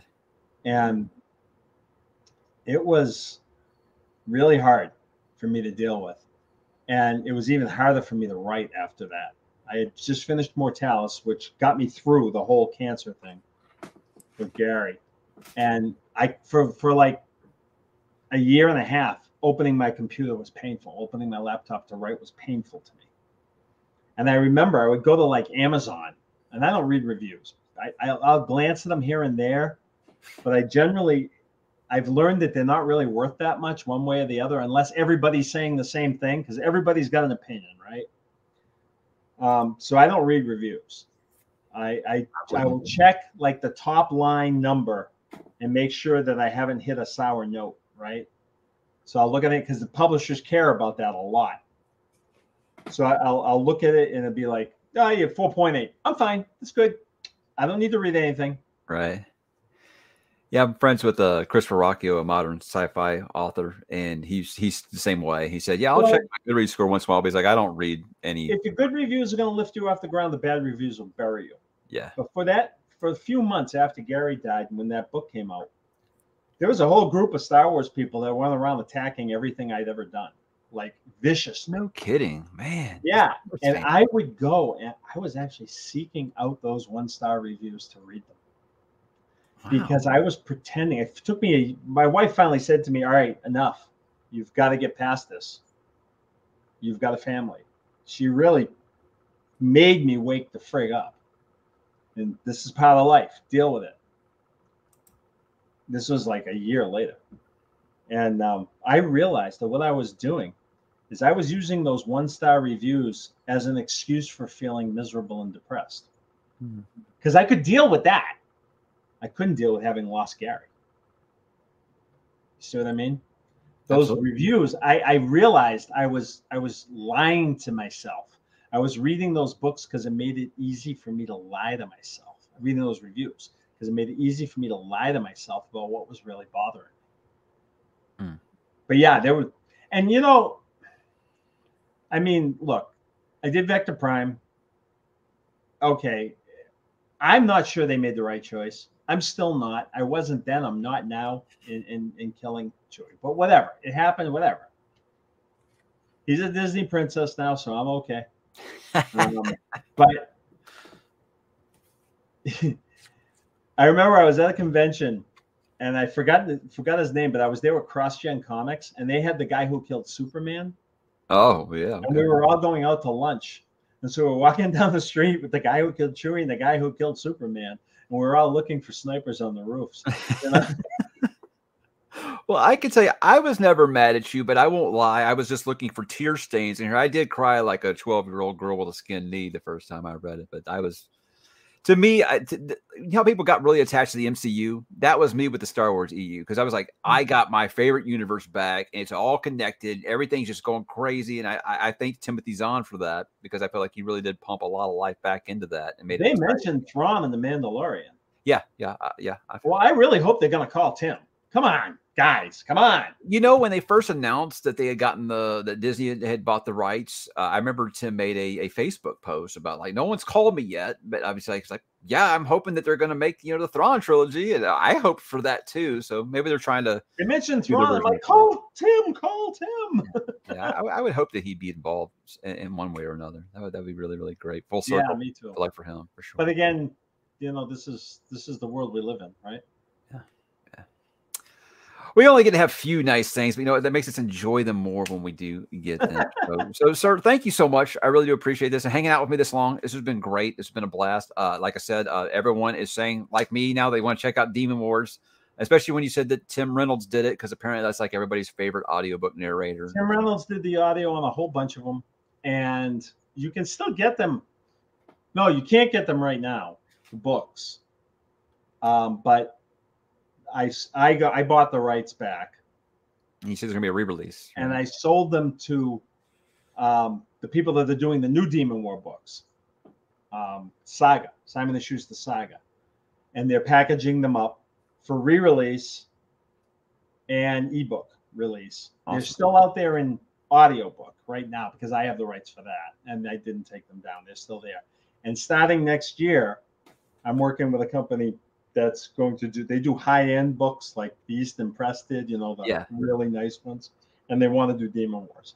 And we're going to do the Demon Awakens, the Demon Spirit, and the Demon Apostle in kick, separate Kickstarters. And that's where uh, you recommend starting? I would say that I w- if I was going to start with Demon Wars, I'd start with Demon Awakens. And I do the original series.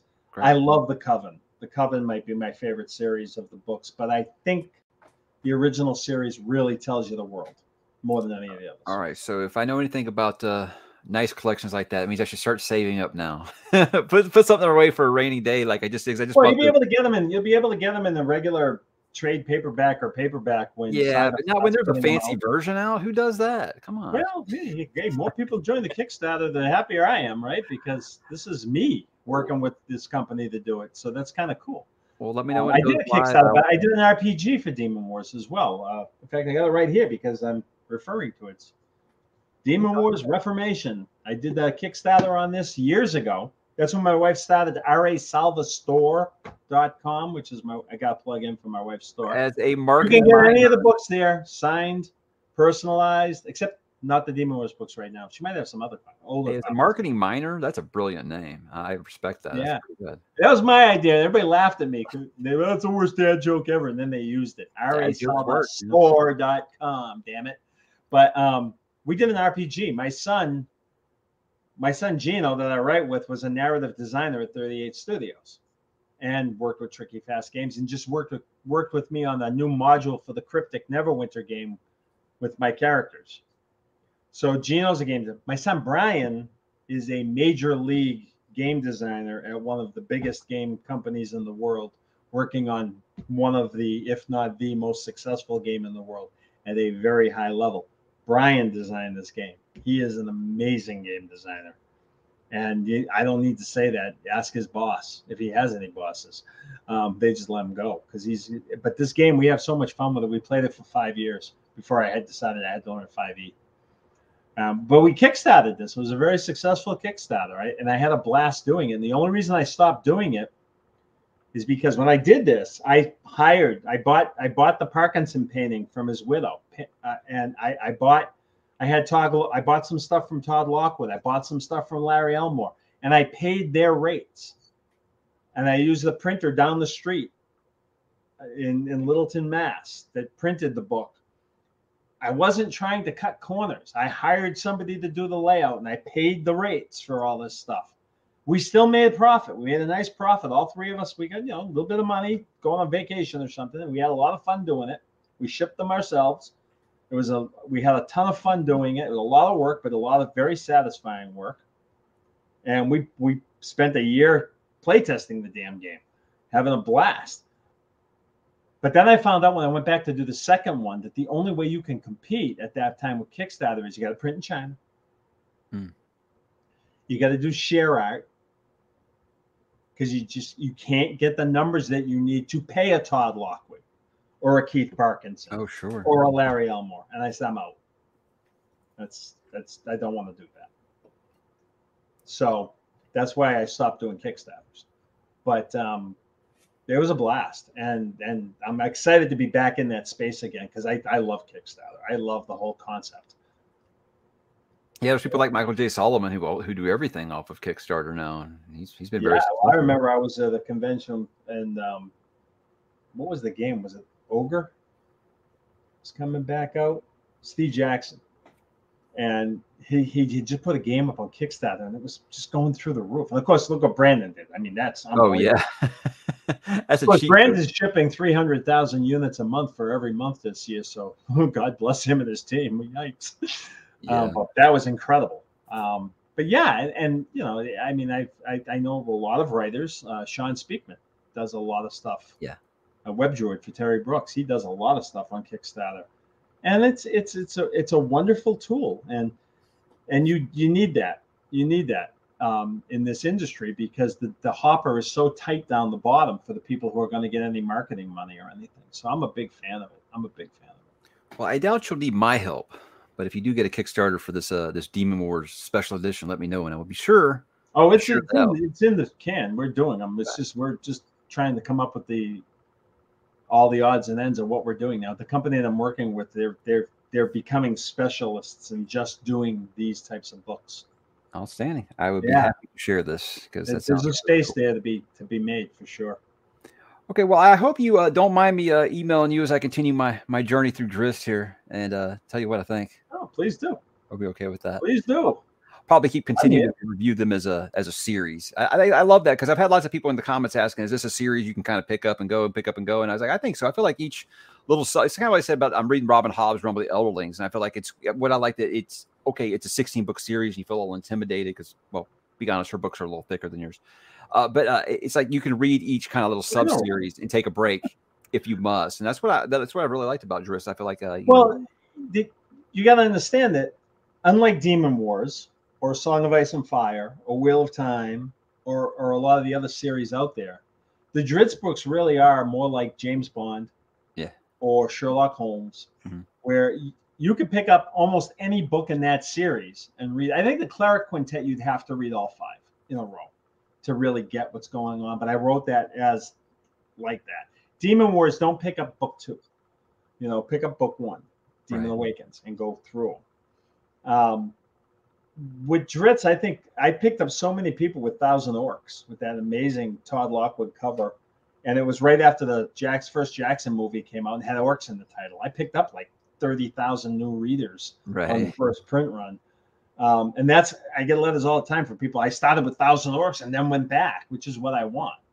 But I don't think you, you really need to. Maybe as we're getting near the, the completing that circle of Drizzt's journey here, you, the end, the books will have a lot more at the end. I wouldn't pick up the very newest books. I sure. would, but but they're they're probably. In fact, I'd be curious to see somebody who started with like Timeless, the, the last six books or the last three. I'd be curious to see the reaction they had to Drizzt, because it would be very different than somebody who started at the beginning. I think that'd be kind of interesting to see. Mm-hmm. But yeah, so you can pick up any of the books. Have fun. It's a it's a romp. At, at the very least, it's a fun adventure. I think so, and that's why I recommend them constantly. So, well, thank good. you, thank you so much for doing this. I really do appreciate it. Uh, it's a what is it? Monday night, Tuesday? I don't even know what night it is. I don't know what night it is, but hey, thank you. It's for Monday. Monday. Yeah. yeah. Uh, I kids finish, didn't have school. So I worked from home and, and World of Warcraft because I'm leaving Friday. They, yeah, uh, yeah. So you guys have a great time at Disney. Uh, oh, so I'm hoping to take my kids there before they're too old to give a damn anymore. So I'm hoping, I'm hoping to get my there. grandson is my oldest grandson is thirteen, and then there's a seven, six, five, four, almost three, and one and a half. Oh, so, uh, you, got, half. so you can get you the whole testing group there to see which age appreciates this the most. Oh, we're gonna be loud. Outstanding. All right. Well, thank you so much. Have a great night, and keep uh, keep doing keep doing what you do. I, I got bills. I will. No, I'm only kidding. Um, I'm not kidding. I do, but I'm going to do it anyway because I love it. So thanks for having me on. It's fun talking with you. You got it. Thanks, guys, for hanging out with us. We appreciate it. Uh, everyone have a great, great night. Take care, guys.